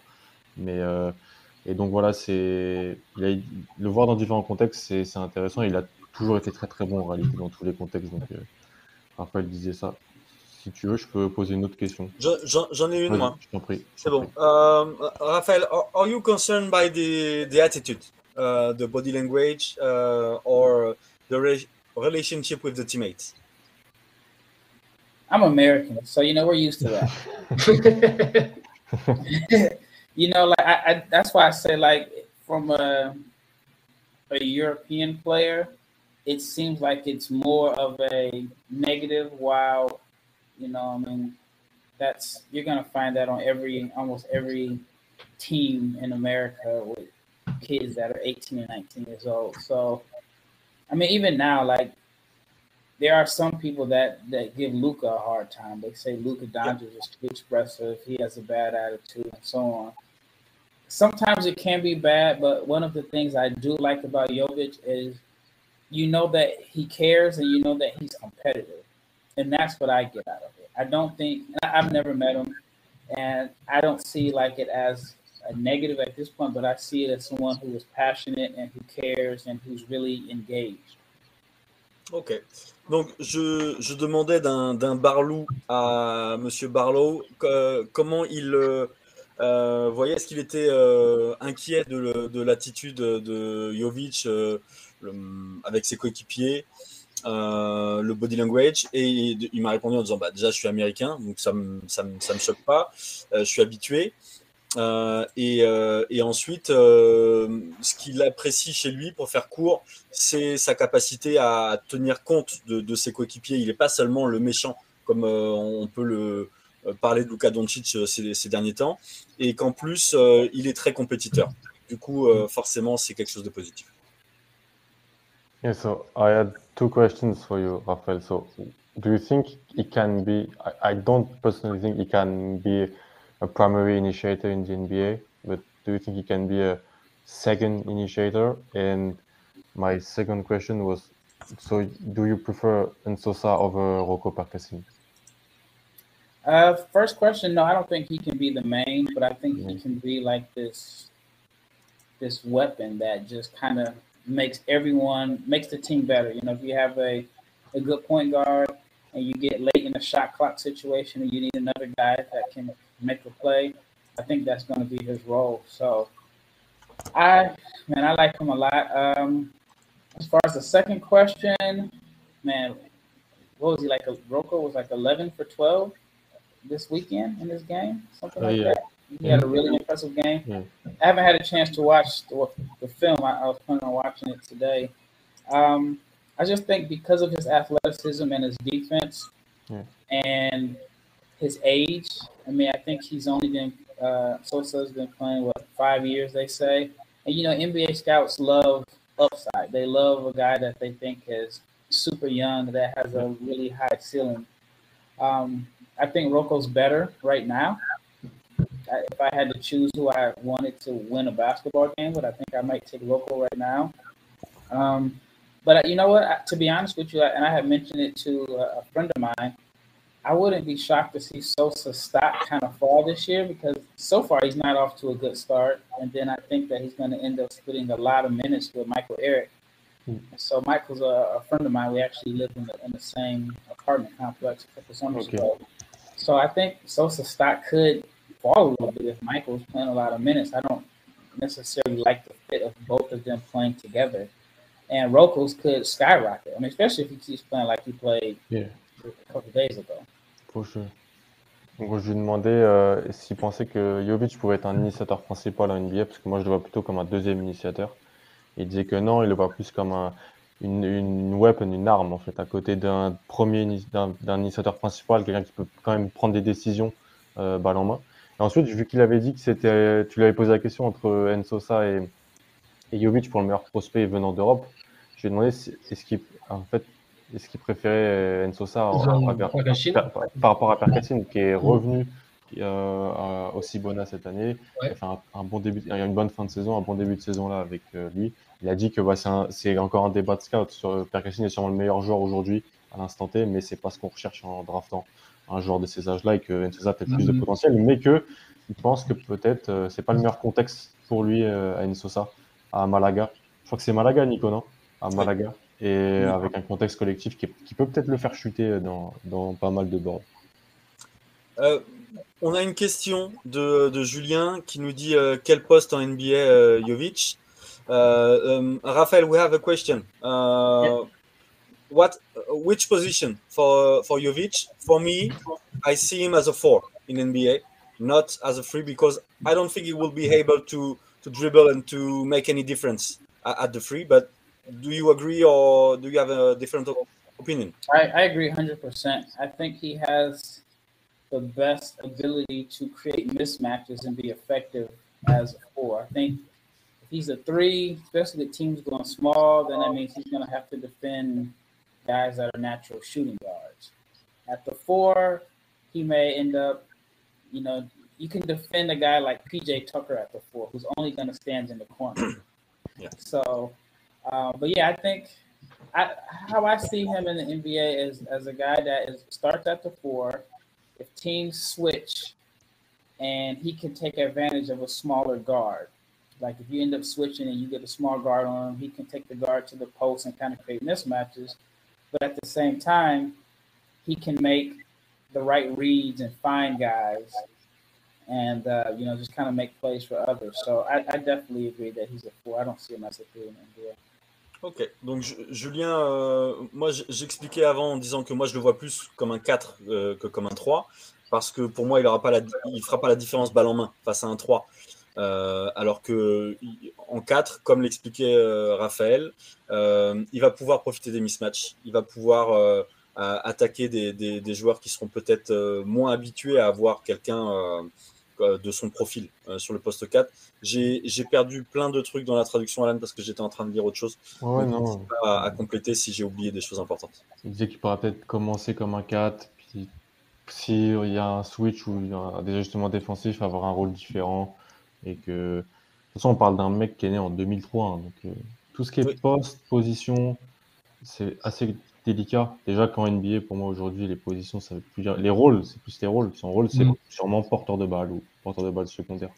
Mais tu as raison, deuxième porteur de balle. Hmm. En même temps, il fait 2,08. hein. Yeah, I wa- I was, I was just saying that projecting positions is hard at this age, especially in the NBA in, in now, and we should maybe project roles is- instead of, of, of positions. It's it's maybe easier to understand. And Hugh uh, asked a question. Uh, um, he, he don't know. Uh, he doesn't know Jovic, Rafael, and he's asking if Jovic can be compared to Mamou Kelashvili. I, I, I would say no, but uh, No, I don't. I don't think they're. S- I don't think they're similar, but at the same time, um, I like how both are good passers. I mean, I guess you can say that's that's the one thing that they have in common. Definitely different body types, Yeah. and uh, Jovic is more athletic. But I, I like Momo. I, I, I like Yeah, he's he's very different. Like, I mean, you're not gonna find five guys with his size and skill and body type in the world. So, uh, but no, they're they're totally different players. Donc, il, il disait que non, il, il, il pense pas que Jovic soit dans le même profil que même Kelashvili. Déjà par rapport au body type, au, au- au type de corps, mais aussi par rapport à ce qu'ils sont capables de faire sur le terrain. Euh, Est-ce que j'ai oublié quelque chose? Euh, non, après qu'il aimait quand même euh, bien euh, Mamou. et- Oui. Après, Mamouk a peut-être- été drafté, il faut le dire, hein, par Milwaukee. Ouais. Bravo Milwaukee. les gars qui enchaînent. Yeah, I just had like a, a question. So, as an American, what do you what do you look for when you watch like youth European competitions, and how do you like try to how do you find maybe what did you watch this summer, for example? What did you enjoy? What did you find maybe less less uh, enj- enjoyable? So, a lot about that. I actually watch more European youth basketball than American youth basketball. Okay. It's not even close how, how big of a difference Yeah. for me. What I like about it, I like um, it's very. So I, I, I. So in American, like youth basketball in America and the whole AU thing, it's just not organized. It's just guys getting up and down the court. There's no real structure to it in a sense. Um, guys change teams every weekend, and it's just very. It's, it's all about talent as opposed to strategy and skill. So when I watch, um, you know, the, the European basketball, obviously the athleticism is not the same. So it's a lot of skill. Um, you know, even like a Jovic, you see a guy that is, and I, I'm only I'm American, so I only know it in in feet. and, and Yeah. inches. But you He's see a guy 6'10". that's like six eight, six nine, even six ten, that can handle the ball, make plays for others. And even though he can, from time to time, be a little bit selfish, he, he understands how to play from a team standpoint. So um, that's the thing that I really like about the European players because even though they may not be as gifted athletically, I feel like they're more skilled. They understand how to play uh, a team ball. And then also, like, when you're representing your country, it's totally different than just representing a team that you don't really have ties to. So, Yeah. um, you're going to get, at least I feel like you get the best out of guys because they're representing their country. So, that's why I, I like it the most. Yeah, for sure. Et je lui demandais en gros qu'est-ce qu'il aimait regarder dans les, dans les, dans- les matchs de jeunes européens, qu'est-ce qu'il appréciait. Et bah, il, a répondu que c'était un petit peu un cliché, mais que c'est la vérité, que c'est pas pareil que les, matchs AAU et YBL aux, États-Unis, c'est, où c'est beaucoup plus des capacités athlétiques et des, des, l'individuel qui va gagner. Là, en Europe, il a l'impression que c'est, ça joue un petit peu plus, euh, bah, c'est, peut-être plus cérébral, il y a la, notion de représenter son pays qui est importante aussi et qui et que c'est pas du tout la même chose et qu'il il apprécie euh, vraiment euh, regarder tout ça. On va remercier Raphaël. On, va, on est très bien dans les temps, dans le timing. Il est 21h, ça fait une heure qu'on est là. Euh, donc, on a parlé de prospects U16, U18, E19. Et euh, on va bientôt attaquer le débat. Nos invités sont dans les starting blocks. Raphaël, thank you so much for coming. And uh, hope you, you can be back sometimes if you want. Yeah, anytime you want me on, let me know. Uh, actually, okay. I'm hoping, I think in November, I will be traveling to Europe for the basketball season. So I know my plan is to be in Paris oh. and uh, okay. in, in November. So, um, okay, so let's let's meet there for, for yeah. sure. Yeah, well, okay. Paris, so, so uh, keep in touch, Rafael, yeah. and bye bye. See you soon. Thank you very much. Thank you so much. Bye. bye. Alors, donc, du coup, on remercie Raphaël euh, rapidement. Il disait qu'il allait sûrement euh, passer bientôt euh, par la France, donc en novembre. Donc, on verra, peut-être qu'il reviendra. on va passer maintenant au débat. C'est l'heure du débat sur les stages et on va accueillir Olivier et Antoine tout de suite. Messieurs, bonsoir. Bonsoir, monsieur. Bonjour, bonjour. Bonsoir. Pour moi, c'est bonjour, hein, mais bonsoir chez vous. Oui. Donc, je vais vous laisser vous présenter pour ceux qui ne vous connaissent pas. Allez-y, messieurs. Allez, Antoine, on commence par toi. Ok, par ordre alphabétique alors. Euh, Antoine, Antoine Mancharel, je suis piliste à New York, euh, principalement sur le sport et sur la NBA depuis quelques années maintenant. Euh, et en ce moment, les collaborations principales sont l'équipe Canal Plus Basket Info. Ça marche. Et là, tu sors du média D de, des Nets, je crois, c'est ça? Des Brooklyn Nets, c'est un petit peu la course. les gens qui n'ont pas répondu dans le week-end répondent maintenant. Donc, ça a été une journée un petit peu folle. Là, je, au moins, je vous offre un cadre sympa, mais je suis pas chez moi. Je suis à Grande Centrale. Voilà. Je sais pas si on peut tourner la caméra sur le stream, mais voilà, voilà. Super. Olivier Donc, euh, Olivier je suis agent de joueur depuis une quinzaine d'années maintenant. Euh, je suis agent français, je suis agent NBA et également agent FIBA. Euh, je représente une quarantaine de joueurs, une dizaine de coachs en France et à l'international. Et j'ai réalisé les drafts euh, notamment de Gershon Yabusele en 2016 avec Boston Celtics et en 2017 de Frank Likina avec les New York Knicks. Et enfin, on accueille Romain qui nous a rejoint. Salut Romain. Bonsoir tout le monde. Salut, Romain. Bonsoir.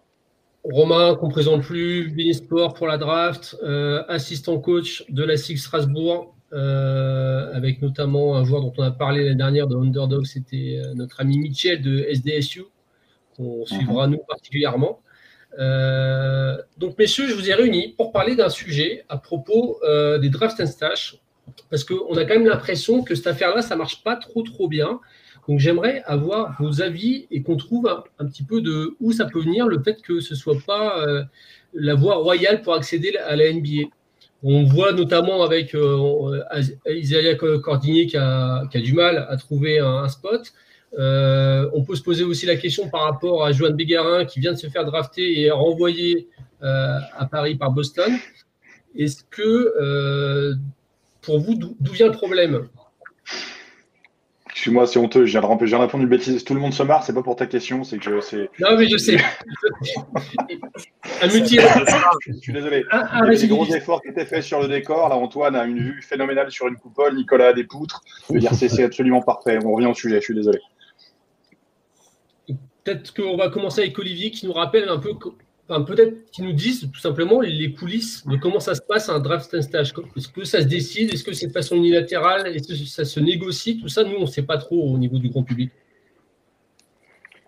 Bah, je peux en parler assez facilement pour l'avoir vécu très bah, concrètement avec à Boston.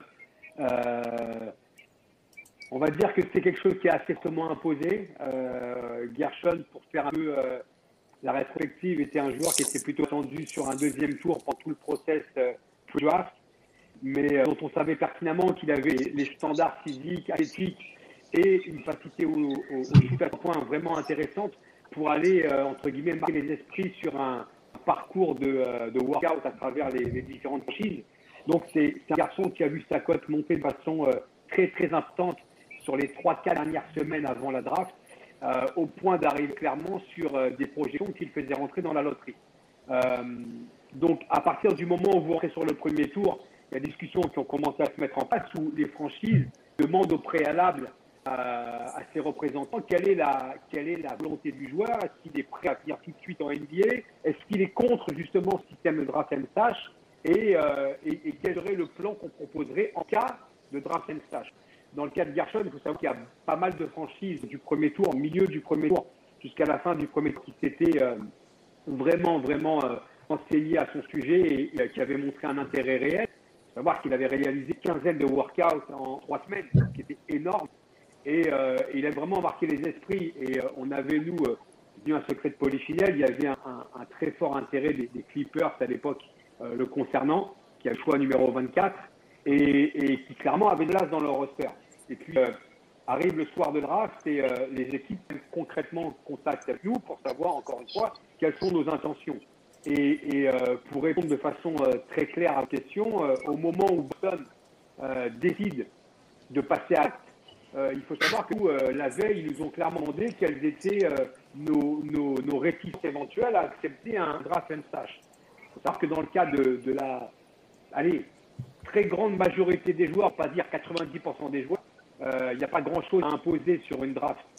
hormis lorsque vous êtes un candidat top 10 garanti, légitime et, bien fixé au préalable, le soir de la draft, voilà, un refus de draft stash, ça peut être aussi la cascade dans, dans, une, dans le board. Donc nous, concrètement, les, les Celtics avaient d'emblée insisté sur le fait, en cas de draft, sur le sixième choix, c'était un pic très très haut, d'emblée partait sur l'hypothèse d'un stash en Europe ou en Asie. Donc euh, c'est quelque chose qu'ils avaient anticipé, mais ce qui voulait clairement dire qu'ils n'avaient pas de place dans leur roster au moment où ils draftaient Gershon, pas de place dans leur roster, ça sur ce poste-là. Donc euh, c'est quelque chose qui est relativement suivi. Euh, ensuite, après, effectivement, il y a un travail de collaboration avec la franchise pour essayer de trouver un cadre qui convienne un peu à tout le monde, aussi aux joueurs qu'à la franchise pour le suivre, pour mettre en place un suivi, pour mettre en place un accompagnement physique, technique, etc. Euh, on pourra reparler du, du, choix qu'on avait avec les Celtics, les Gershon, de rejoindre la Chine.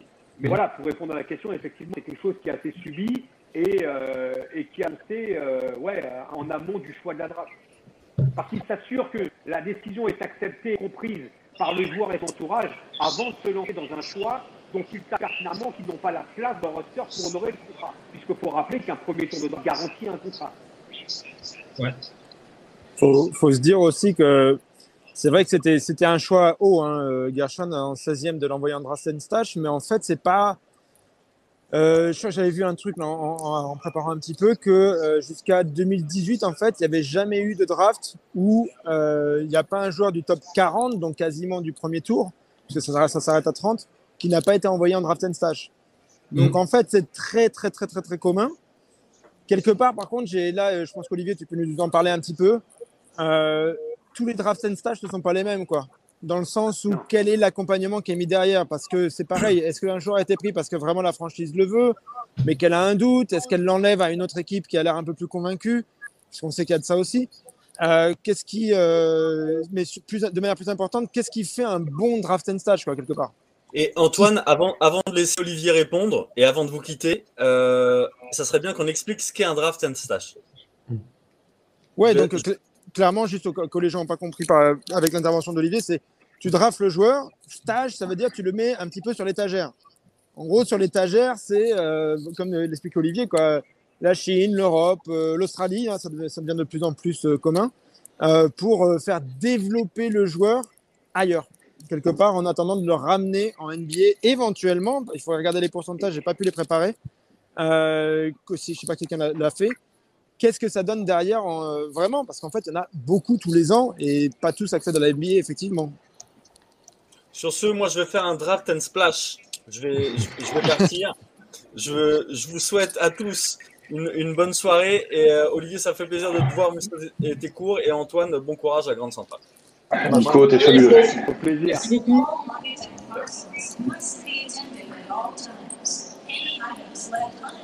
Ah, donc, tu es bien à Grande Centrale, c'est ce que j'avais reconnu. Ouais, c'est bien ça. Je suis entre un truc et un autre, donc euh, ça tombe bien, on va dire. Et donc, Olivier en avait parlé. Euh, le choix du club après, comment ça se décide? Ça aussi, c'est un commun accord C'est unilatéral Ça vient d'où? C'est négocié ou pas? Parce que le choix de, justement, pour Gershon, à, l'époque, de rejoindre la Chine en venant euh, donc du championnat de France euh, pouvait un petit peu surprendre aussi. Quel était l'intérêt pour lui à l'époque? En fait, dans, le cas de Gershon, c'est assez particulier parce que D'emblée, les Celtics vont réfléchir à une solution qui, euh, qui permettra la transition la plus facile et plus souple par rapport à l'univers NBA. Alors pourquoi la Chine? Premièrement, c'est n'importe quelle franchise en Chine. Il faut savoir que c'est les Shanghai Sharks. À mm. l'époque, c'est la franchise qui est présidée par Yao Ming. Mm. Donc derrière, il y a, il y a une, une, internationalisation de la, de la structure qui est complètement ouverte, une collaboration avec les frères des Celtics, avec euh, des reports vraiment quasiment euh, mensuels par rapport à son évolution physique, par rapport à des, curseurs qui ont été placés sur euh, le poids, l'explosivité, la gestion de ses appuis, etc. Donc il y a vraiment, entre guillemets, un cadre de travail par rapport à Shanghai. Ils ont des relations euh, de, très bonne qualité avec Homing, donc forcément, il y a déjà quelque chose qui est assez, euh, facile en termes de, de fluidité d'échange. Et ensuite, après, on est sur un championnat qui est relativement court, qui, pour les équipes qui ne font pas les playoffs, s'arrête quasiment début mars. Et je ne sais pas si vous vous en rappelez, ce qui a permis à Gershon d'arrêter son championnat avec la Chine et de tout de suite basculer en Ligue. Il a terminé l'année en Ligue, ce qui pour les Celtics c'est entre guillemets une façon de pouvoir accélérer son adaptation par rapport à l'univers NBA et en guillemets l'univers américain. Donc le choix de la Chine situe premièrement une passerelle de travail avec, euh, avec Yao Ming, mon staff, deuxièmement avec une compatibilité des cadriers. Parce que si vous partez sur une saison européenne avec une équipe qui a une coupe robe qui peut aller jusqu'à ses playoffs et que vous arrivez quasiment mi-juin, le joueur il est rincé, fatigué, même sur la Premier League, vous avez toutes les chances d'avoir un joueur qui arrive euh, finalement sur les rotules. Donc voilà, voilà un petit peu la, la, genèse du choix de, Shanghai. Après, c'est quelque chose sur le stage qui est quand même euh, vraiment fait en collaboration. Il n'y a rien qui est imposé. De toute façon, à partir du moment où la franchise draft un en premier tour, elle est, euh, elle est redevable d'un contrat euh, garanti. Donc, à un moment, il faut quand même que ça se passe correctement et que, que le joueur accepte le stage au final. Parce que c'est un accord verbal.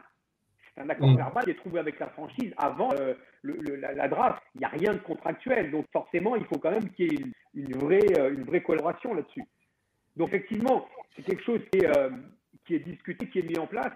Maintenant, pour rejoindre un petit peu ce que tu disais, Pierre, moi, je pense que euh, Antoine l'a souligné, jusqu'en 2018, le, draft and stage, quelque chose qui était très commun, mais qui, à mon sens, était surtout une manière pour les franchises qui n'avaient pas de place dans leur roster, qui n'avaient pas de masse salariale euh, disponible, de, ne pas perdre leur choix de draft, de draft un mec sur lequel se disait bon, on verra dans deux, trois ans, peut-être qu'il réalise un, un, potentiel.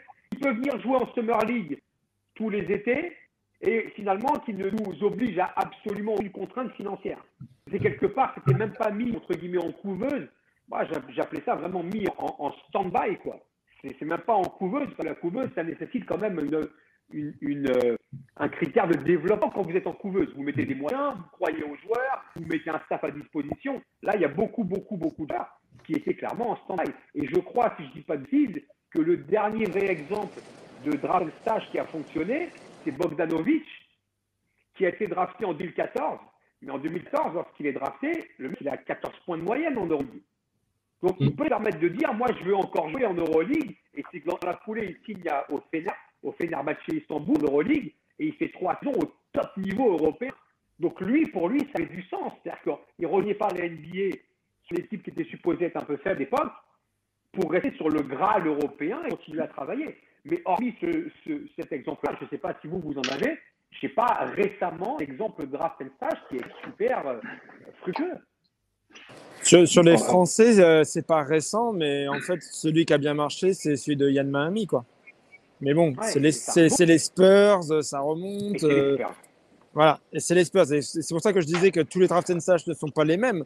C'est que Yann leur racontait, quand lui, il y a son draft and stage, déjà, euh, après la draft, ils font venir euh, donc euh, toute la direction quasiment Euh, il jouait où avant Pau euh, Je suis en train d'oublier là. En... Le Havre. Au Havre, au Havre en Normandie. STD, ouais. Au, au, au STD, euh, ils font venir euh, la direction, le coach, euh, un, beaucoup de choses. Ensuite, il a envoyé, lui font un vrai programme de développement. L'année d'après, il va à Pau pour faire de l'Euroleague.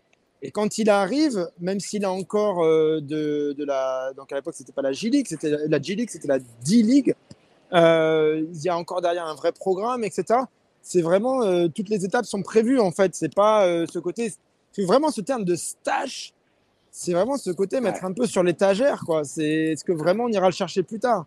Là, on sentait qu'il y avait quand même un petit peu un programme derrière et moi je me demande si, enfin je me demande, je pense que la question elle doit vraiment être mise sur la table. Est-ce qu'il n'y a pas des stages qui, franchement, le, le tour de draft est pris, mais qu'est-ce qui vraiment se passe derrière, quoi?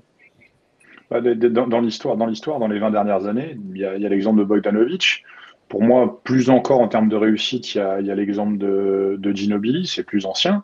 Mais Ginobili, il draft en 99, il arrive à San Antonio en 2002-2003, en sachant qu'à l'époque, c'est déjà un joueur de, top standing, mais c'est pour moi une des plus grosses euh, réussites de draft. Si tu fais le rapport, euh, niveau auquel était drafté, la carrière qu'il a derrière, pour un 57e choix, c'est fabuleux. Mais encore une fois, c'est les Spurs à une époque différente.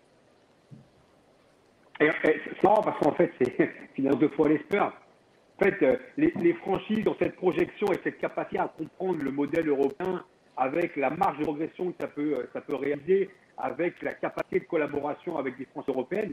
Il n'y a pas énormément de franchises en NBA qui ont créé ce réseau en Europe euh, de collaboration et de fluidité d'échange. Et, les deux exemples dont on parle là, euh, Maïli et puis, et puis Nobili, finalement, c'est les encore une fois. Ah, le bouton mute, je le fais une fois à chaque fois. Pour. C'est bon, je l'ai fait. Euh, Quelqu'un nous demande si, si Jokic était, était, était, en draft and stash. Jokic, il est drafté en 2014 et il arrive à, il arrive à Denver en 2015-2016. Donc, il a passé une année, euh, une année encore visiblement à, à Megalex. Il est drafté en 41, 41e choix, euh, donc au deuxième tour en, en 2014. Donc, c'est un exemple également de, de, de, de process qui est réussi. Mais là, encore une fois, Denver avec un modèle qui est quand même, euh, on va dire, avec une vraie connaissance du, euh, du fonctionnement européen et, euh, et, un accompagnement intéressant parce que le, le, le maillage scout et la, la connaissance de l'Europe est, est, vraiment assez présente dans la franchise. Ça, quand même un, un, un petit bémol là-dessus. Geoffrey Lauvergne arrive en même temps, parce que il y a Geoffrey Lauvergne, Jokic et euh, Nurkic en même temps. Et Geoffrey dit euh, après 2-3 mois, bon, en fait, les gars, ils n'avaient pas prévu que Jokic serait aussi fort même avec un drafted euh, un stage suivi, machin et tout, quand il arrive, ils sont quand même surpris du niveau. Quoi. Donc, à quel point ils ont une visibilité sur le développement du joueur quand il est euh, en stage, ça pose des questions. Non, mais c'est toujours pareil. Enfin, J'en ouais. ai déjà parlé sur Envergure il y a quelques années. La draft de Ginobili, le scout des, des Spurs de l'époque me raconte sur une formation FIBA qu'elle se joue à pile ou face. Hein. Donc euh, ils font le choix, ils font ils ont le choix entre deux mecs, qui jouent à pile ou face parce qu'il est 3 heures du matin, qui retournent le truc dans tous les sens et qu'ils n'y arrivent pas. Après le mec me dit ça, est-ce que c'est romancé ou pas? Lui y était, moi non. Mais bon, ça se joue parfois sur un coup de dé. Donc euh, mmh. voilà, là pour le coup, oui, effectivement, si le mec il surperforme, tu peux pas savoir. Mais, mais, sachant en plus que je pense qu'il y a quand même deux, il y a deux époques différentes sur les drafts NH. Euh, Jusqu'à 2015-2016, on est exclusivement sur des stages en Europe. Aujourd'hui, chaque équipe NBA a sa franchise G Donc, une équipe qui a vraiment envie de développer un joueur qu'elle draft, même si elle n'a de place tout de suite pour lui, elle a quand même sa franchise de G elle a deux two-way contracts. Donc, il y a un moment, le stage aujourd'hui est très différent. Il y a beaucoup de joueurs qui, finalement sont draftés au deuxième tour, qui sont tout de suite envoyés en G-League et ou qui sont tout de suite, entre guillemets, mis sur des two contracts. Et, et, ça, c'est vraiment un avant, un après. Avant, quand on disait stage, on pensait plus vite Europe. Aussi le fait que la G-League, maintenant, les joueurs touchent quand même euh, pas le, même niveau de, salaire qu'avant. Ça joue, ça joue, mais, c'est aussi une vraie volonté des franchises qui, à mon avis, se dit c'est beaucoup plus facile de développer un prospect qui est à euh, deux heures de voiture chez nous et qui peut s'entraîner avec nous euh, régulièrement, qui peut participer à certains déplacements qu'on voit et quelque part qu'on entraîne plutôt que quelqu'un qui reste à euh, 5 heures d'avion, 6 heures d'avion, 7 avions dans une franchise, dans une équipe pardon, dont on ne connaît pas bien le fonctionnement, qui, qui joue deux fois par semaine, etc. etc. je pense que la G-League aujourd'hui est un outil de développement pour eux qui, est bien, bien, bien plus simple que le stage à l'international en Europe, où il y a forcément eu une perte de réactivité. Voilà, pour, l'expliquer, c'est vrai que généralement, pareil, ceux qui le font bien, parce qu'il y a toujours ceux qui font bien et ceux qui font mal. Euh, quand, quand il y a une équipe G-League, normalement, le staff de la G-League est une extension du staff NBA. C'est-à-dire qu'un assistant coach qui connaît très bien la culture du banc actuel euh, en NBA va devenir le head coach en G-League, par exemple. On a plusieurs exemples, au Nets, aux Raptors, etc. Donc, euh, effectivement, c'est censé être euh, quasiment, pas tout à fait non plus, mais quand même déjà un petit peu dans la franchise. Quoi. La NBA, elle n'avait pas de ligue mineure, en fait, pendant longtemps, contrairement à une ligue comme, comme la MLB. Il y a eu la CBA, qu'Isaiah et Thomas a un petit peu, un petit peu mis par terre, mais non, non, effectivement, il n'y a, a, pas ce principe de ligue mineure, mais pardon. La MLB, elle a quand même, enfin, on parlera sûrement mieux que moi là mais la MLB, elle a ce, principe d'équipe mineure qui la permet aussi d'aller chercher les joueurs avant la fac. Donc Sur 5-6 niveaux, pas qu'un seul. C'est ça, il y a 5-6 niveaux différents, donc euh, donc c'est énorme. C'est énorme. Tu préfères toujours, comme disait Olivier, je pense, l'avoir chez toi qu'ailleurs, même si tu même si as confiance que tu parles avec les staffs, parce que dans tous les cas, si tu as drafté un joueur, tu as parlé avec le staff dans lequel il était euh, avant, tu as parlé avec des coachs, tu as parlé avec des gens qui te connaissent, mais tu quand même préférer l'avoir dans ton dans ta salle, dans ton, dans ton écosystème, je pense, pour le développer. Donc c'est pour ça que ça, ça change vraiment. La... Un mec comme Samanic, aux Spurs, pour moi, avant, il aurait été en Europe. Il aurait été stash en Europe. Là, il est avec les Spurs depuis un an, un an et demi. C'est une nouveauté aussi vu, les structures et vu les moyens qui sont mis à, à dispo des, des, joueurs pour le développement aux États-Unis, enfin, je, comprends, je comprends que dans, la démarche, un joueur puisse se dire je préfère, tenter le coup en G-League que de, rester en Europe. Je dis pas que le niveau est meilleur ou moins bon. Je sais qu'il y, a des collègues, des collègues de, de Elite, pardon, de Betclic je vais me faire taper sur les doigts, qui, euh, qui, ont tendance un petit peu à dénigrer le niveau, euh, le niveau de la G-League. Le niveau de la Ligue, il est ce qu'il est. C'est un championnat qui est particulier, qui est là pour préparer les gens euh, à gagner au loto ou pas, tout simplement, c'est-à-dire accéder à la marge d'au-dessus directement. Mais les enjeux sont tels d'un côté, mais les structures sont telles de l'autre. Je comprends les gens. C'est-à-dire oui, on joue dans les petites salles, mais par contre, tu as accès au centre d'entraînement. J'en parle régulièrement moi, avec, avec Yannis Sporin chez nous, qui a passé euh, une saison à une saison à OKC sur, le, sur l'équipe de G-League et à s'entraider avec un petit peu avec, avec, avec l'équipe, l'équipe de NBA sur place. Le mec te dit clairement, oui, on se déplace en bus, oui, sur certains trucs, c'est sûrement moins bien structuré ou peut-être moins excitant que de jouer en dehors dans les salles pleines. Mais par contre, tu, tu, tu touches le vernis, c'est-à-dire que tu es, quand même très très proche de ce qui se fait de mieux. Et, et en ça, je peux, je peux comprendre la démarche. Après, chacun, chacun voit sa carrière comme il veut, chacun l'organise comme il veut. C'est pas, pas moi de juger, mais je peux comprendre le truc. Sachant qu'en plus, aujourd'hui, comme tu disais tout à l'heure, que c'était toi, Antoine, le, niveau de rémunération était quand même euh, beaucoup moins intéressant il y a quelques années que maintenant. Aujourd'hui, aujourd'hui, on peut quand même réussir à, on va dire, à, vivoter euh, un an ou deux en G-League si on veut tenter le coup pour, euh, pour peut-être aller voir plus haut. Donc, c'est pas non plus, c'est pas inintéressant de cet aspect-là aussi, sur cet aspect-là aussi, pardon. On vous rappelle qu'on est sur Planet Draft, la première émission de l'année. Il va y en avoir une tous les mois. Antoine, pardon, je sais que tu vas bientôt nous quitter, donc on va te laisser là. Merci beaucoup d'être venu encore une fois. C'était très, très chouette. Et puis, bah, peut-être une prochaine fois. Merci pour l'invitation. Merci de m'avoir rencontré quelqu'un, de quelques-uns et d'avoir euh, revu Olivier. Euh, bon, on reste en contact. Pas de problème. À bientôt, Antoine. Salut. Bye. Moi, j'avais une question par rapport aux joueurs. En fait, si je me mets à la place du joueur qui est envoyé en Europe, d'accord, j'ai été sélectionné par X ou Y équipe, peu importe, on m'envoie en Europe.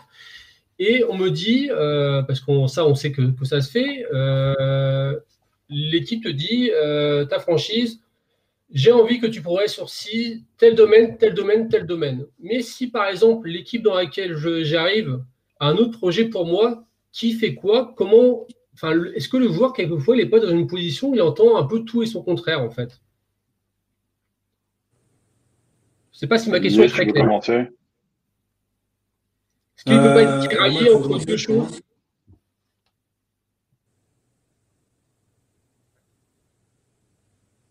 Ah. Il y a un problème de son là, on ne s'entend plus. Non, non, tu veux que je commence ah, tu veux... Oui, vas-y, vas-y, Olivier. Vas-y, vas-y, Olivier, vas-y. Non, forcément, le, joueur est, euh, vulgairement parlant le cul entre deux chaises parce que tu as, les attentes de la franchise et après tu as la réalité d'une équipe qui a des, résultats à faire. Et qu'aujourd'hui les équipes françaises ne sont pas calibrées et paramétrées uniquement pour développer des joueurs. Parce qu'il y a des impératifs de résultats, que ce soit sur les championnats nationaux, que ce soit sur les qualifications en Coupe d'Europe, que ce soit sur les, sur les Coupes d'Europe qu'elle dispute, et que toute la subtilité pour une équipe française, en l'occurrence, c'est d'arriver à insérer ce projet-là dans, dans, son collectif à elle. Alors, elle y est forcément euh, euh, intéressée dans tous les sens du terme, parce que financièrement, il y a un buy-out, c'est-à-dire un, transfert qui est, euh, qui est payé par la franchise NBA vers l'équipe européenne. Donc, forcément, elle joue le jeu, mais, mais il y a un ajustement clairement à trouver entre le fait de, de continuer à se développer par rapport à ce que demande la franchise et puis aussi s'insérer dans un collectif qui doit gagner des matchs ici sur un championnat européen euh, qui n'est pas un, système de ligue fermée avec, euh, avec des protections de spot à tous les étages. Donc, c'est n'est pas évident. Moi, si, si, je peux rajouter par rapport à ça, c'est une, une, question que, pour en avoir discuté avec certains collègues euh, d'autres équipes, et on en a parlé entre nous en interne avec le staff avant l'intersaison dernière, on se posait la question est-ce qu'on est va chercher un, un, jeune joueur à potentiel? Le problème, c'est quand tu fais ça, je ne parle pas d'un joueur en stage nécessairement, mais je parle vraiment d'un d'un projet de développement sur un joueur. Si aujourd'hui tu vas chercher un joueur potentiel drafté ou pas, tu vas inévitablement te retrouver avec quelqu'un qui a un agenda perso, un agenda perso dans, dans, sa façon de vouloir évoluer, qu'il va falloir que tu intègres à ton projet collectif.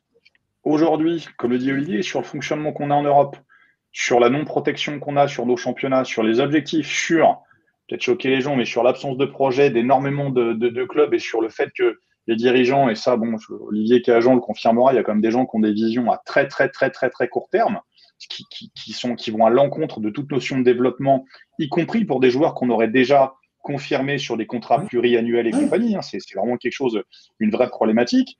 Aujourd'hui, je peux comprendre que les entraîneurs soient frileux de se dire, euh, à l'idée de, de, de, de, de, ouais, de, se dire tiens, on va prendre un jeune joueur ou alors on va prendre un mec qui a été drafté, qui vient chez nous comme ça, pour le développer, et ainsi de suite. C'est quelque chose de très compliqué. J'avais sollicité là ce soir euh, JC Pratt, le coach du, du, Paris Basketball, pour qu'il soit un petit peu avec nous pour en parler.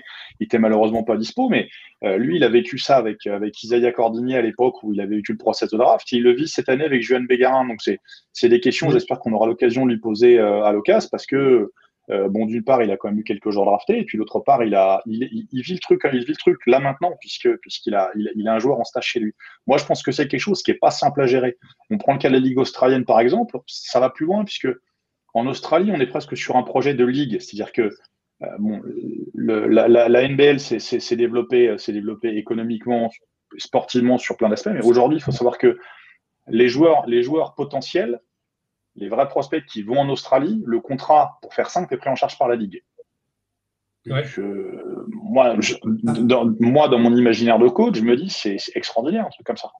Sauf que, quelque part, ça résout une partie du problème, ça résout une pression économique, ça résout certains, certains soucis qu'on peut avoir parce que les choses sont sûrement plus faciles à gérer comme ça. Il y a d'autres problèmes en contrepartie. Aujourd'hui, chez nous, je ne pense pas qu'un club ait forcément les moyens de, mettre, de mettre plus que ça sur un jeune joueur en se disant on va le développer, etc. etc ça me paraît, ça me paraît un petit peu illusoire. C'est très difficile à, appréhender. Mais parce que c'est c'est pas c'est pas dans nos usages du tout. Et puis parce que l'immédiateté dans les résultats qui fait que de toute façon c'est pas ou peu compatible. C'est pour Après, je ne sais pas ce que vous en pensez, mais est-ce que la Ligue australienne n'avait pas aussi besoin de, cette stratégie-là pour avoir un gros coup de projecteur sur elle et, prendre entre guillemets un virage de développement de, futurs stars NBA bah, euh, Tout le monde a une stratégie. Ulm la, besoin, Ligue... besoin de ça. Euh, Mega a besoin de ça. Euh, Nevesis a besoin de ça. C'est pour ça qu'il faut. Oui, mais tu, tu, tu, parles, tu parles de clubs qui, qui entre guillemets, euh, appartiennent à des agents. Hmm. Mais ça, faut que les gens Gabé Max, Gabé Max, ça, je veux dire, c'est le projet BCBO Basket qui est derrière. Hmm. Euh, Nevesis, il y a un problème, il y a, il y a, un, il y a un problème, il y a un, pardon, il y a un programme du même genre. Désolé, c'est l'émotion là-dessus, sûrement. Euh, je veux dire, euh, je sais qu'en France, il y a, quelques, il y a eu quelques, quelques idées d'agences qui voulaient essayer d'être sur un, sur un process qui soit le même. Je ne juge pas du bien fondé ou pas du truc. Ça peut être quelque chose de très intéressant si c'est bien cadré, c'est comme tout. Mais on est sur des logiques différentes. Là, on est sur des logiques d'agences de, de, qui sont là pour faire avancer leur truc. Euh, dans le cas d'un club normal, c'est compliqué. Mais pour revenir sur la question de la Ligue australienne, aujourd'hui, la Ligue australienne, elle a 20 millions d'euros de droits télé. Euh, elle a commencé sur Twitch et sur YouTube. Euh, elle est aujourd'hui sous contrat avec ESPN parce que sa visibilité, l'a gagnée là-dessus. Autrement qu'avec des tweets, des histoires de pépites et compagnie, bon voilà, je fais, je fais, on n'a pas de diffuseur télé en France. On produit des joueurs, on n'a pas de diffuseur télé. Alors oui, c'est bien, c'est gratuit, c'est partout, sauf qu'aujourd'hui, notre championnat, si la Ligue australienne, qui est un championnat de très bonne qualité, arrive à intéresser euh, les, quelques, quelques observateurs US et à récupérer un contrat télé avec, avec ESPN ou avec des, des diffuseurs dans ce genre-là, j'arrive pas à concevoir moi que chez nous, alors que quelque part, on a autant de joueurs à développer et autant de potentiel qu'en Australie, si ce n'est plus. Je sais que je sais que je sais que c'est une digression que je fais, mais à un moment ou à l'autre, c'est surréaliste. Mais encore une fois, euh, moi, comme je dis souvent, il y a la stratégie, il y a le stratège. non, mais faut, c'est parce qu'il faut trouver une ligne directrice et quelque chose à, vendre, je crois. C'est l'Australie, ils ont, ils, ils savent ils savent ce qu'ils vendent depuis quelques années. Ils ont eu un prospect qui s'est fait drafter dans le top 3, ils ont mis le paquet dessus pendant mmh. quelques années et c'est ce qu'ils ont bien fait. Et cette année, ils ont 6 ou 7 joueurs, je crois, qui sont venus d'Europe, qui ne sont pas fait encore drafter. Donc, ce n'est pas dans le cadre d'un stage, hein, qui ne sont pas fait encore drafter, qui sont dans des clubs européens partout en Europe et qui vont finir leur cursus, leur cursus euh, avant de se faire drafter aux euh, en Australie. Moi, je pense, c'est Olivier qui dit ça, il y a une incompatibilité pour moi entre développer des prospects et gagner, être compétitif sur le plan national ou européen. Je ne sais pas, parce que si tu regardes l'an dernier, regarde le Paris Basket, euh, Paris Basketball, pardon, j'y sais vraiment gueuler, euh, regarde, regarde dans le cas de leur équipe, euh, pendant deux ans, il a fait jouer, il a fait jouer, comme il s'appelle, il a fait jouer Milan Barbic, il a fait jouer Jean Bécarin, il fait jouer Ismaël Kamagaté. l'an, dernier, Julien Mahé fait un boulot extraordinaire avec Hugo Besson à Saint-Quentin. tu es quand même sur, en probé. C'est en probé, oui. Enfin, sauf que ça doit être en probé à un moment ou à un autre. j'ai passé six ans en probé. Hein. Donner les clés de ton camion à un gamin de 19 ans, il faut vouloir le faire aussi, tu sais. Mais est-ce qu'il y a un risque de relégation pour ces deux équipes-là Il y a un risque, sauf qu'encore une fois, on est sur, sur une idée de projet club. À partir du moment où tes dirigeants comprennent que tu as un gain d'image, alors tu me diras, l'image, c'est pas ce qui te fait bouffer, c'est sûr, mais tu as un gain d'image. Tu vas valoriser quelque chose, ton projet, tu peux le valoriser. Tu as un gain d'image. Si ton gain d'image, se transforme en gain sportif parce que quelque part tu fais avancer les choses, si tu amorces la pompe comme ça, tu crées aussi une identité. combien de clubs aujourd'hui, à l'heure actuelle, ont une identité propre sur la première, la deuxième division chez nous, euh, réelle et actuelle, autre que, oh bah tiens, il y a 20 ans, on a formé tel joueur et tel joueur et tel joueur. Il y en a peu. Mais je pense que c'est quand même une prise de risque et que tous les clubs ne sont pas prêts à le faire. Et tu as des clubs, par contre, comme tu l'as dit, gérés par des agents dont le travail, c'est de te prendre, de te mettre en avant pour que tu montes tout, tu, tu, puisses en gros jouer 30 minutes par match et même si tu fais des conneries, bah, tu ne sors pas. C'est ce, qui arrive dans certains clubs européens parce qu'ils ont peut-être peut moins la pression du résultat que d'autres clubs euh, dans d'autres ligues. Je pense que Moi, je pense qu'il y a un juste milieu. Je pense que c'est faisable. Je pense que c'est faisable même sur, sur des équipes européennes. Et l'exemple du Paris Basketball n'est pas anodin. Euh, tu as un président qui est un, qui est un Américain, qui est un ancien général manager. Euh, pareil, tu as une possibilité de, collaboration qui, qui n'est pas la même. Tu as Jean-Christophe qui l'a déjà fait euh, et qui a déjà eu un, des, joueurs dans ce cas-là avec euh, Isaac Ordiné quand il était à Denain. Je pense qu'à un moment, ça rassure aussi la franchise à se dire, OK, euh, il y a un écosystème autour du joueur qui est favorable, qui comprend le projet, qui va être ouvert à la collaboration. Et, dans ce cas de figure-là, tu peux te lancer dans, l'aventure avec eux en disant, OK, on sait que ce joueur-là va se développer au Paris Basket et qu'ils vont respecter un petit peu aussi le cahier des charges qu'on pourrait leur donner quant à l'évolution qu'on veut du joueur.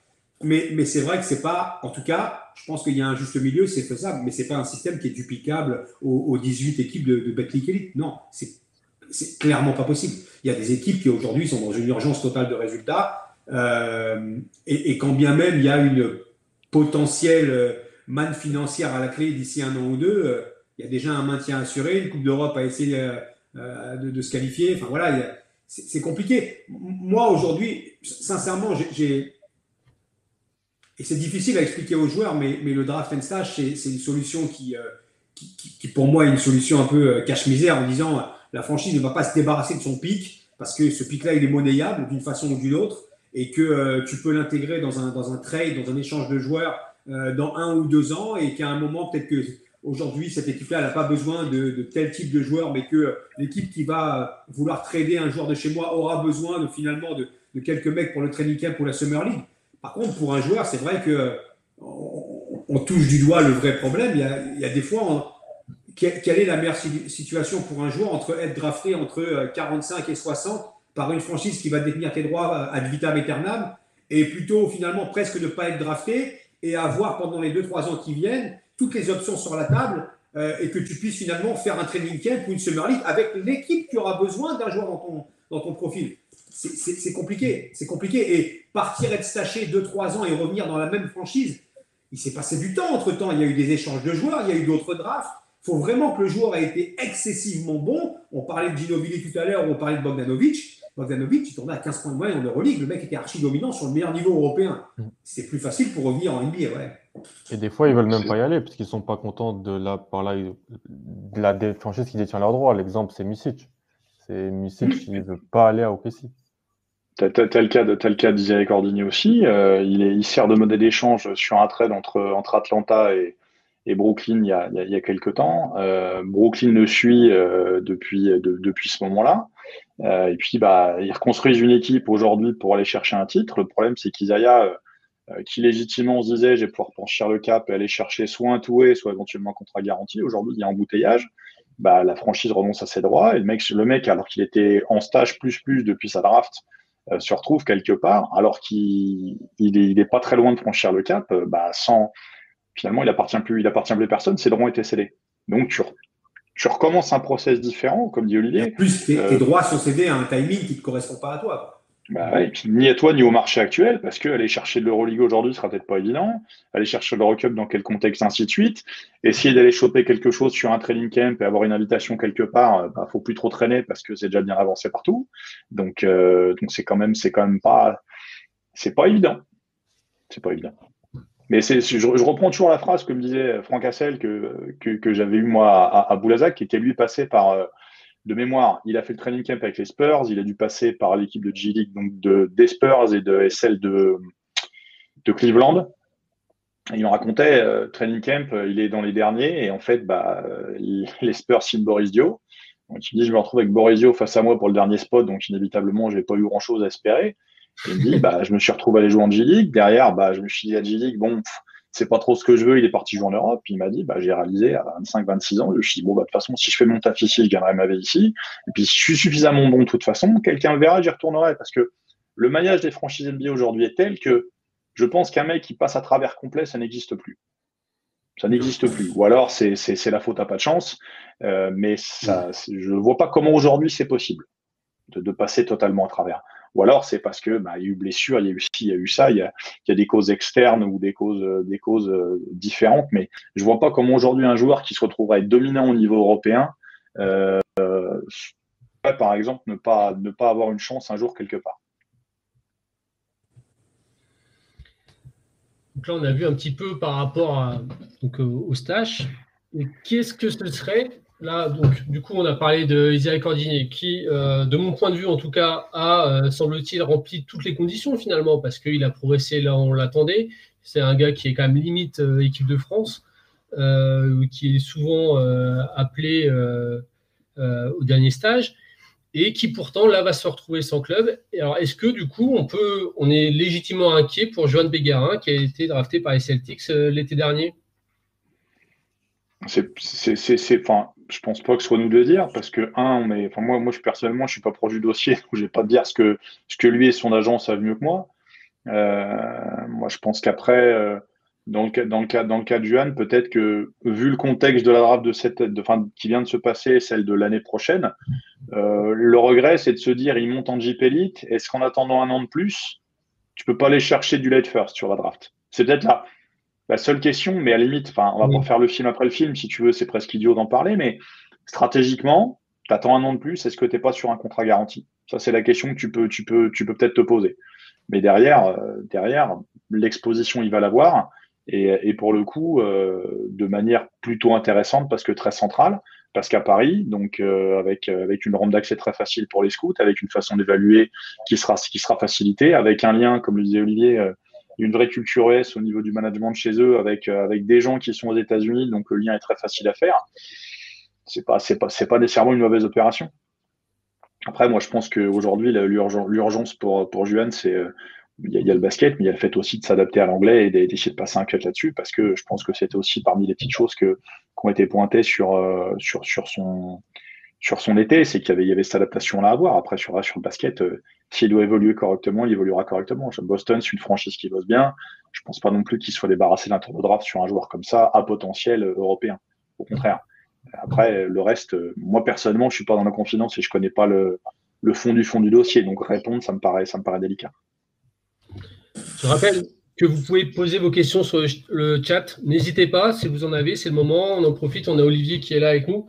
Donc, euh, si vous avez euh, toutes euh, des interrogations ou des doutes sur tout ce qui se passe en coulisses dans les contrats NBA et pour les stages ou peut-être aussi pour autre chose, c'est le moment d'en profiter. Je rappelle que tout bientôt, on va mettre Alan sur le grill. Il va avoir une, droit un petit portrait concocté maison.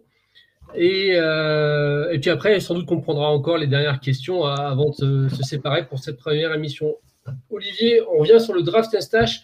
Qu'est-ce qui serait un cadre idéal euh, pour un joueur qui se fait, euh, connaît cette aventure-là? Bah, Je rejoins un peu ce que disait Romain. Peut-être que Paris peut être le cadre idéal pour Joan Bégarin.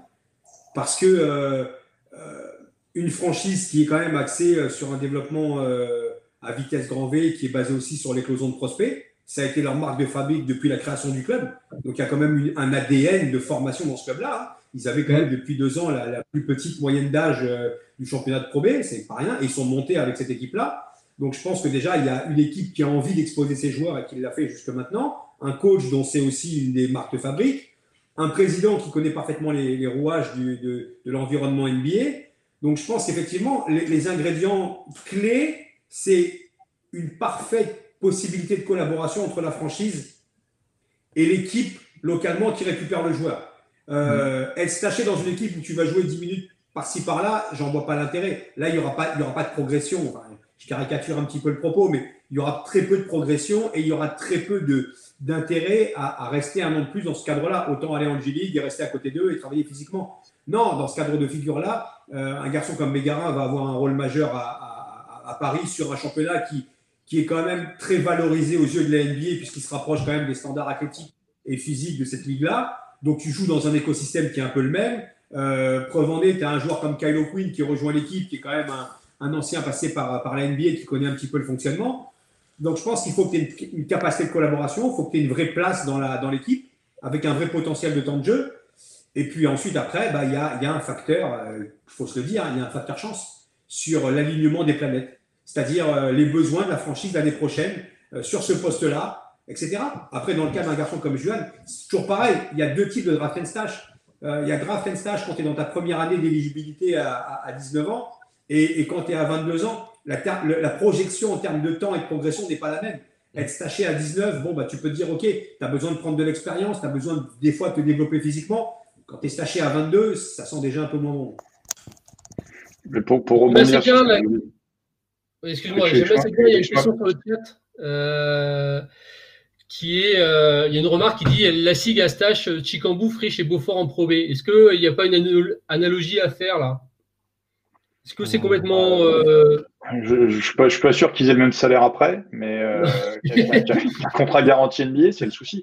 Non, mais nous, nous, clairement, bah, bah, le, le, sujet est intéressant. Nous, nous, clairement, on avait commencé la saison dernière euh, avec SMMIM qu'on avait, euh, qu'on avait mis en double licence à côté de chez nous à Souffle parce que euh, en étant 11-12e euh, sur une rotation avec derrière plusieurs étrangers, il était pour nous un petit peu un petit peu dommage qu'il trouve pas de minutes, donc on lui a trouvé des minutes comme ça. Cette année, dans le cas de dans le cas de Lucas Beaufort, la question s'était posée. Bon, Olivier connaît le dossier, euh, d'ailleurs il pourra en parler mieux que moi, mais dans le cas de Lucas Beaufort, c'était quoi? Rester en espoir ou aller prendre des minutes en Pro Moi, je pense que la question, la question, la, réponse est évidente. Vaut mieux les prendre des minutes en Pro B, surtout dans un contexte avec Smorienne pour y être passé, qui est parfois particulier mais très formateur. Euh, dans le cas de Jason, c'était pareil, prendre des minutes, parce qu'à un moment, il a, il a besoin de voir du terrain. Il a montré des choses qui étaient, qui étaient pas inintéressantes à la Coupe du Monde euh, cet été, là, en, U19.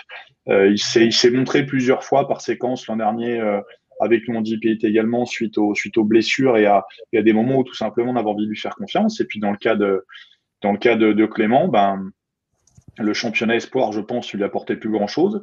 C'est un joueur qui a besoin d'avoir un petit peu de, un petit peu de, d'adversité, de viande en face de lui, j'ai envie de dire, parce que besoin d'un peu de dureté et euh, un petit peu, encore un petit peu short pour, pour le niveau auquel on était. Et puis surtout, une envie pour nous et pour le directeur sportif qui, qui gère la boutique chez nous, là, Nicolas Alberani, de, bah, de faire en sorte que les jeunes joueurs aient des minutes pour voir si, à court et moyen terme, s'il y a des gens qui peuvent revenir chez nous avec un statut différent, une capacité à jouer.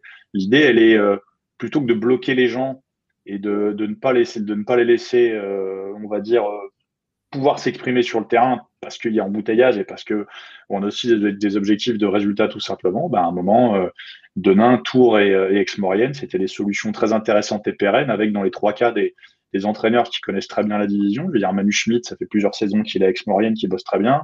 Rémi Valin à, à Denain, on ne le présente plus, c'est un, un taulier de la division.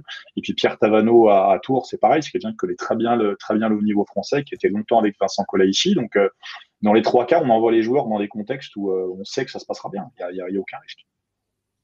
Mais, mais euh, Pierre, la question, moi, je trouve qu'elle est pertinente. Et l'exemple, finalement, de ces trois jeunes-là, et, et, sur le dossier du Cabofort, je, le connais bien pour le représenter. Je trouve que ça illustre parfaitement les besoins et les ingrédients dont tu, tu parlais tout à l'heure pour la réussite d'un stage. C'est-à-dire qu'en fait, là, c'est vraiment du gagnant-gagnant. Dans le cas de Lucas Beaufort, comme le disait très justement Romain, tu es face à un joueur qui finalement est, euh, entre guillemets, dans le gratin de sa génération, qui était déjà, on va dire, un joueur plus que dominant sur le championnat espoir. L'intérêt, pour, euh, si on l'illustre par le mot franchise, en tout cas pour l'équipe de Strasbourg, c'est de se dire, on le met dans un contexte qui va lui continuer à lui permettre de se développer, de progresser. Et moi, en tant qu'équipe Six Strasbourg, j'ai toutes les chances de récupérer au bout d'un an un joueur qui est plus prêt, plus mûr et dont je saurais vraiment s'il est apte à aller sur le très haut niveau. Donc, si on remet ça dans le contexte d'une franchise NBA, c'est de trouver le club qui va, entre guillemets, me permettre d'évaluer ce garçon-là sur un niveau de compétition plus élevé que si je l'avais, euh, entre guillemets, euh, laissé sur euh, peut-être parfois une équipe de G-League qui n'a pas d'obligation de résultat. Là, en tout cas, je vais le mettre dans l'adversité, je vais le mettre dans la compétition, et au fin, à la fin de l'année, je vais pouvoir juger de son évolution physique, technique, mentale, et de me dire, OK, est-ce qu'il est prêt maintenant à passer le cap et venir avec nous? Ou est-ce qu'il aura besoin d'une deuxième année Généralement, euh, Romain, tu me diras si je me trompe, c'est évidemment euh, concrétisé par une participation en Summer League qui valide les progrès ou pas. Voilà. Oui, très très souvent, très souvent, c'est ça. Même les mecs qui sont, qui sont en stage plusieurs saisons font, font très souvent de la Summer League ou alors. Euh, il me semble que c'était notre camarade Christian Corderas là, qui, qui s'occupe qui s'occupe des espoirs à Antibes, qui a, qui a notamment vu passer entre ses mains euh, Kylian Tilly, euh, comment Timothée Louaou et donc Isaiah Cordigné. Euh, il m'expliquait qu'Isaiah, euh, parfois, même sur des, sur des périodes euh, hors saison, se retrouvait aller euh, à différents endroits en Europe, bosser avec des coachs Il était parti, je sais plus, bosser, bosser en Espagne avec euh, je ne sais plus quel, quel, coach Gustave sur des, sur des séquences précises.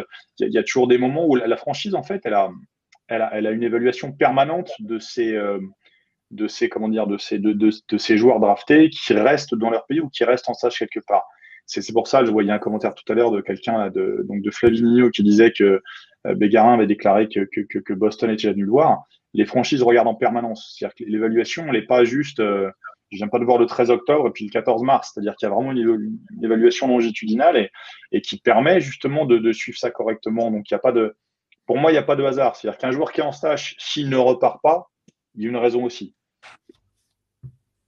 qu'elle soit contractuelle ou qu'elle soit liée au nombre de, comme, comme, comme le, cas d'Isaac Cordini, au nombre de joueurs sous contrat, ou c'est parce que sportivement, la franchise pense que le mec n'a pas forcément passé le cut et, euh, ne va pas forcément plus loin que, que des invitations lieu en Summer League ou autre. Et puis parce que, dernier point, les calendriers NBA correspondent pas du tout aux nôtres. C'est-à-dire qu'aujourd'hui, un joueur français qui veut partir à l'étranger, c'est déjà pas évident parce que chez nous, en France, les marchés sont très tôt par rapport à la Turquie, à l'Italie, l'Espagne où les choses se décantent plus tard. Le marché NBA, j'en parle pas. C'est-à-dire que il faudrait qu'un joueur français prenne le risque aujourd'hui d'être sans contrat sur le début de saison pour tenter le coup sur un, camp d'entraînement avec une franchise NBA sans savoir sur un contrat garanti, puis sans trop savoir ce qu'il y a derrière. Après, c'est une prise de risque qui est plus ou moins calculable et anticipable, mais il n'y a jamais de certitude. Encore une fois, la franchise, elle décide si vous gagnez au loto ou pas.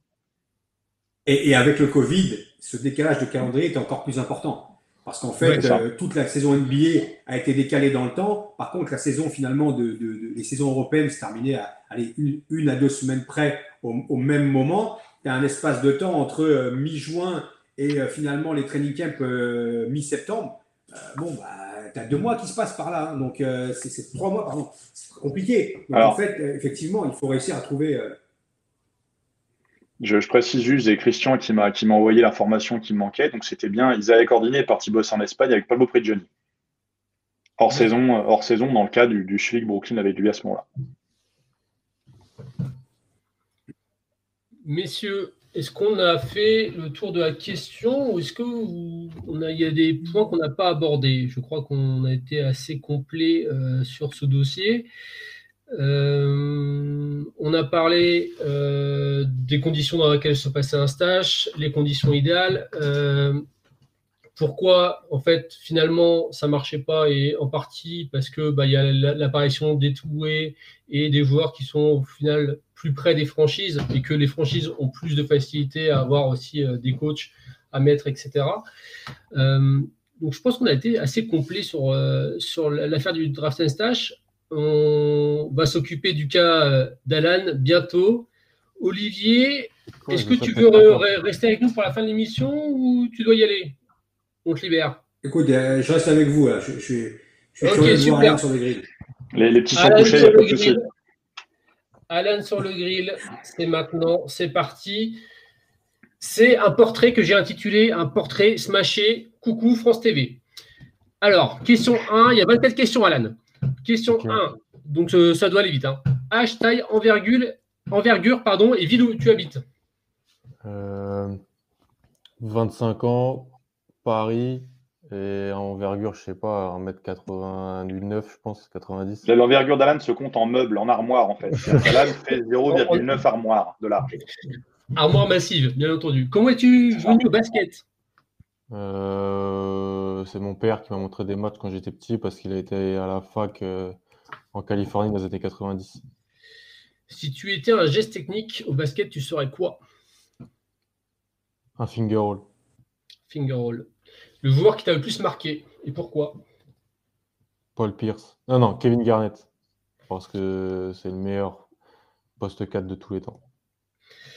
Ah là, une petite hot take, j'aime bien. Si tu étais coach, tu serais et pourquoi? Ah, un, un, nom? Ouais.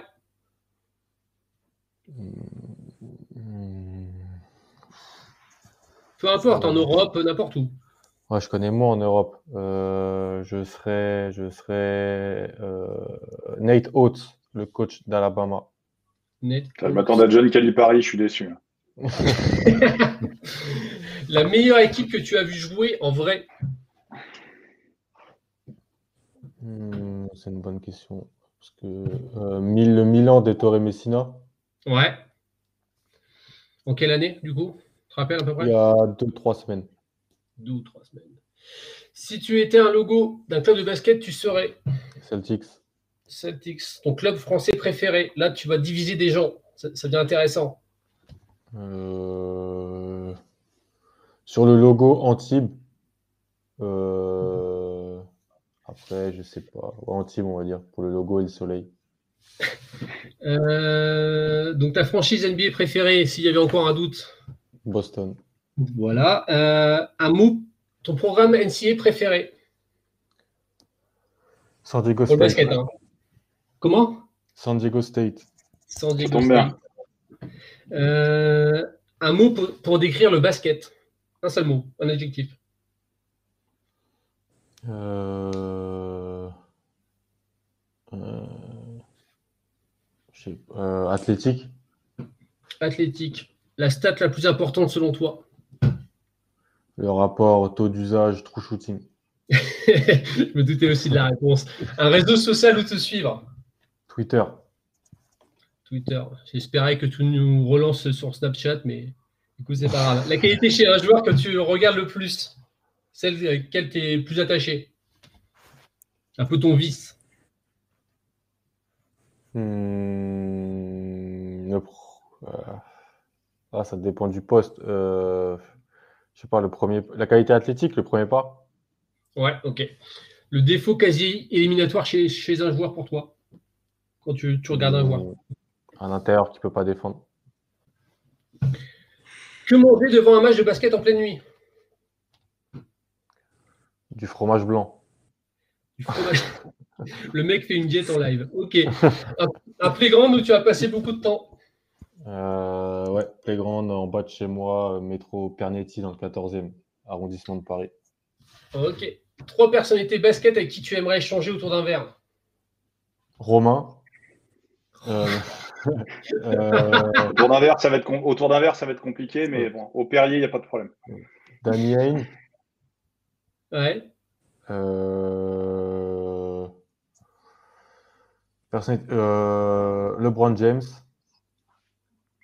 et euh, Zetko Bradovic. Ok.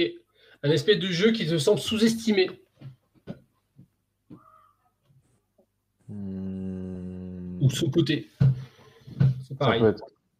Euh, bah, j'ai souvent sous-côté le hors-terrain et je me rends compte de plus en plus que c'est important dans l'évaluation du prospect. Un aspect du jeu qui te semble surestimé et surcoté pour le coup. Euh, l'adresse brute à 3 points. L'adresse brute à 3 points. Un aspect. Non. Que fais-tu dans la vie actuellement? Quel est ton métier ou tes études? Je, viens de terminer mon master en sciences politiques et euh, sociologie américaine. Je suis surveillant dans un lycée. Alors là, une autre question qui, qui va cliver. Team pain au chocolat baissé ou étoile de la chocolatine? J'aime pas les viennoiseries, mais je vais dire euh, pain, je vais dire pain au chocolat, que c'est. Et si tu étais un fromage, tu serais euh, Je serais du Cantal. Et pourquoi? La dernière question. Parce que c'est trop bon. Parce que c'est trop bon. Bravo, bonne réponse. Je suis sûr que Romain a, une question à poser du même genre. Non, non, non, moi je, suis spectateur, moi. Je, ne je rentre pas dans ces débats-là, moi, parce que... bon, on va prendre les dernières questions sur le chat et puis après, euh, on va euh, gentiment clôturer si vous en avez. Est-ce que Cornelis est encore un stage, par exemple? Est-ce que, Peter Cornelis est encore un stage euh, C'est une bonne question. Mais là, drafté, drafté en 2016. Ouais. Ouais. La même année que Yawuze. Et, là, il a, signé un, il a signé un contrat à Denver, c'est ça? Denver. Denver, Denver euh, il, a, il a signé un two-way à Denver. Ouais. Two-way à Denver, ouais, c'est ça. Il y avait une question aussi, je crois, plus tard. Euh, est-ce qu'il y a des prospects intéressants dans la Overtime League? Il y en a qui ont demandé ça. On ne oh sait pas, bah, ils sont tous super jeunes et qu'on ne les a pas trop trop vus jouer, mais oui, ils ont recruté des joueurs euh, extrêmement intéressants. Et moi, j'ai eu la chance de voir euh, Alexandre Sarr en vrai, enfin en bord terrain. Et oui, il a le profil pour être euh, premier tour draft, mais s'il est né en 2005, donc il ne faut pas mettre trop la charrue dans les bœufs. Il, il sera éligible qu'en 2024. Ah, il y a quelqu'un qui demande un mot sur Sidi Sissoko. Je crois que c'est une question qui est déjà revenue en plus depuis le début de l'émission. Il a fait le U18 avec l'équipe de France à Tel Aviv. Euh, et il joue à Basconia, je crois. oui, il joue en Espagne. Et oui, c'est un, c'est un 2004. Moi, j'aime beaucoup le, j'aime bien le profil athlétique. Il est, il me paraît très, euh, je l'ai pas vu en vrai, mais très robuste pour sa, pour sa taille. Et c'est un vrai phénomène athlétique. Après, j'ai jamais vu jouer en vrai.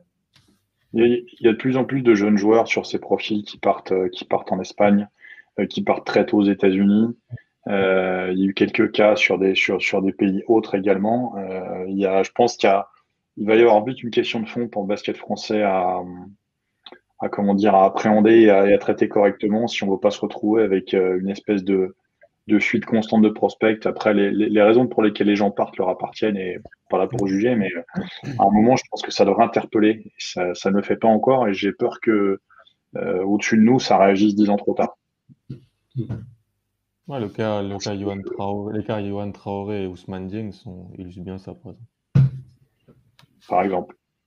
Même Hugo Besson, je veux dire, moi, si Hugo, c'est un joueur de talent qui, qui, part, qui part en Australie pour, pour une expérience et pour s'exposer, je, je, comprends tout à fait, mais je trouve dommage que des joueurs comme ça n'aient pas de la place pour jouer, pour jouer une division au-dessus. Il a, il a montré qu'il pouvait jouer en Pro sans aucun souci. Euh, après, encore une fois, je suis pas dans les, dans les secrets, dans les détails des contrats, des négociations, des, des tractations et compagnie. à titre perso, en tant qu'entraîneur, je trouve toujours dommage de voir des, des prospects, des prospects de, de qualité s'en aller parce que c'est pas, c'est pas comme ça qu'on renouvelle un petit peu le, le réservoir de joueurs qu'on a. Puis c'est, moi, je pense que ça, ça, encore une fois, ça doit soulever des questions sur un vrai problème de fond sur la gestion des jeunes joueurs en France. Est-ce qu'on a encore des questions sur le chat? Pendant qu'on y est Profitez-en, on va bientôt fermer la boutique, les gens. Une petite info là que, que Hugues nous donnait, qui était euh, que la France était avec la Serbie le, le joueur qui avait le plus de en stage au niveau nationalité. C'est toujours toujours intéressant, toujours intéressant à préciser aussi. Ouais. C'est vrai que les, joueurs français sont des joueurs qui s'exportent beaucoup. Eh bien, messieurs, je pense qu'on va arrêter là. Les 22 heures, contrat rempli. On a duré deux heures. Tout va bien. Olivier, un grand merci d'être venu, de nous avoir rejoint pour cette dernière heure. C'était très sympa. On a appris plein de trucs. Et puis, eh ben, Alan, Romain, euh, messieurs, je vous dis à bientôt. J'ai beaucoup de remerciements à faire pour cette fin d'émission. Euh, donc, c'est comme ça que le premier Planet Draft 2021-2022 s'achève. Merci de nous avoir suivis jusqu'au bout. N'oubliez pas de vous abonner à la chaîne, activer la cloche et consulter régulièrement notre site envergure.co. Gros remerciements à tous les invités présents qui ont été un petit peu les cobayes de cette nouvelle formule. Raphaël qui est là, Olivier, Antoine. Euh, merci à toute l'équipe Envergure, ce présent ce soir, donc Alan, Nico, Romain, mais on pense fort aussi à Ben, Manu et Alex, qu'on verra sans doute bientôt. Euh, un shoot-out à toute la data team qui travaille toujours dans l'ombre et bien. Antoine, Julien, Hugues, Steve, Maxime, Pierre, B et Yacine, le petit nouveau euh, qui s'occupera de l'Overtime, justement, la G-League et la NBL. Un beau programme. Et on n'oublie pas Antoine qui gère le site dans l'ombre. Énorme, énorme merci personnel à Alex euh, pour sa confiance et pour son aide à préparer cette émission, même s'il est à l'autre bout du monde. Euh, pour finir, une pensée pour Étienne et JB des podcasts transatlantiques. Bientôt une nouvelle saison de Poster Dunk et de Ficelle. Félicitations à JB, heureux papa pour la deuxième fois depuis quelques jours. On se retrouve le mois prochain avec un nouvel épisode de Planet Draft. D'ici là, portez-vous bien et à bientôt. Salut, salut. Salut. Salut.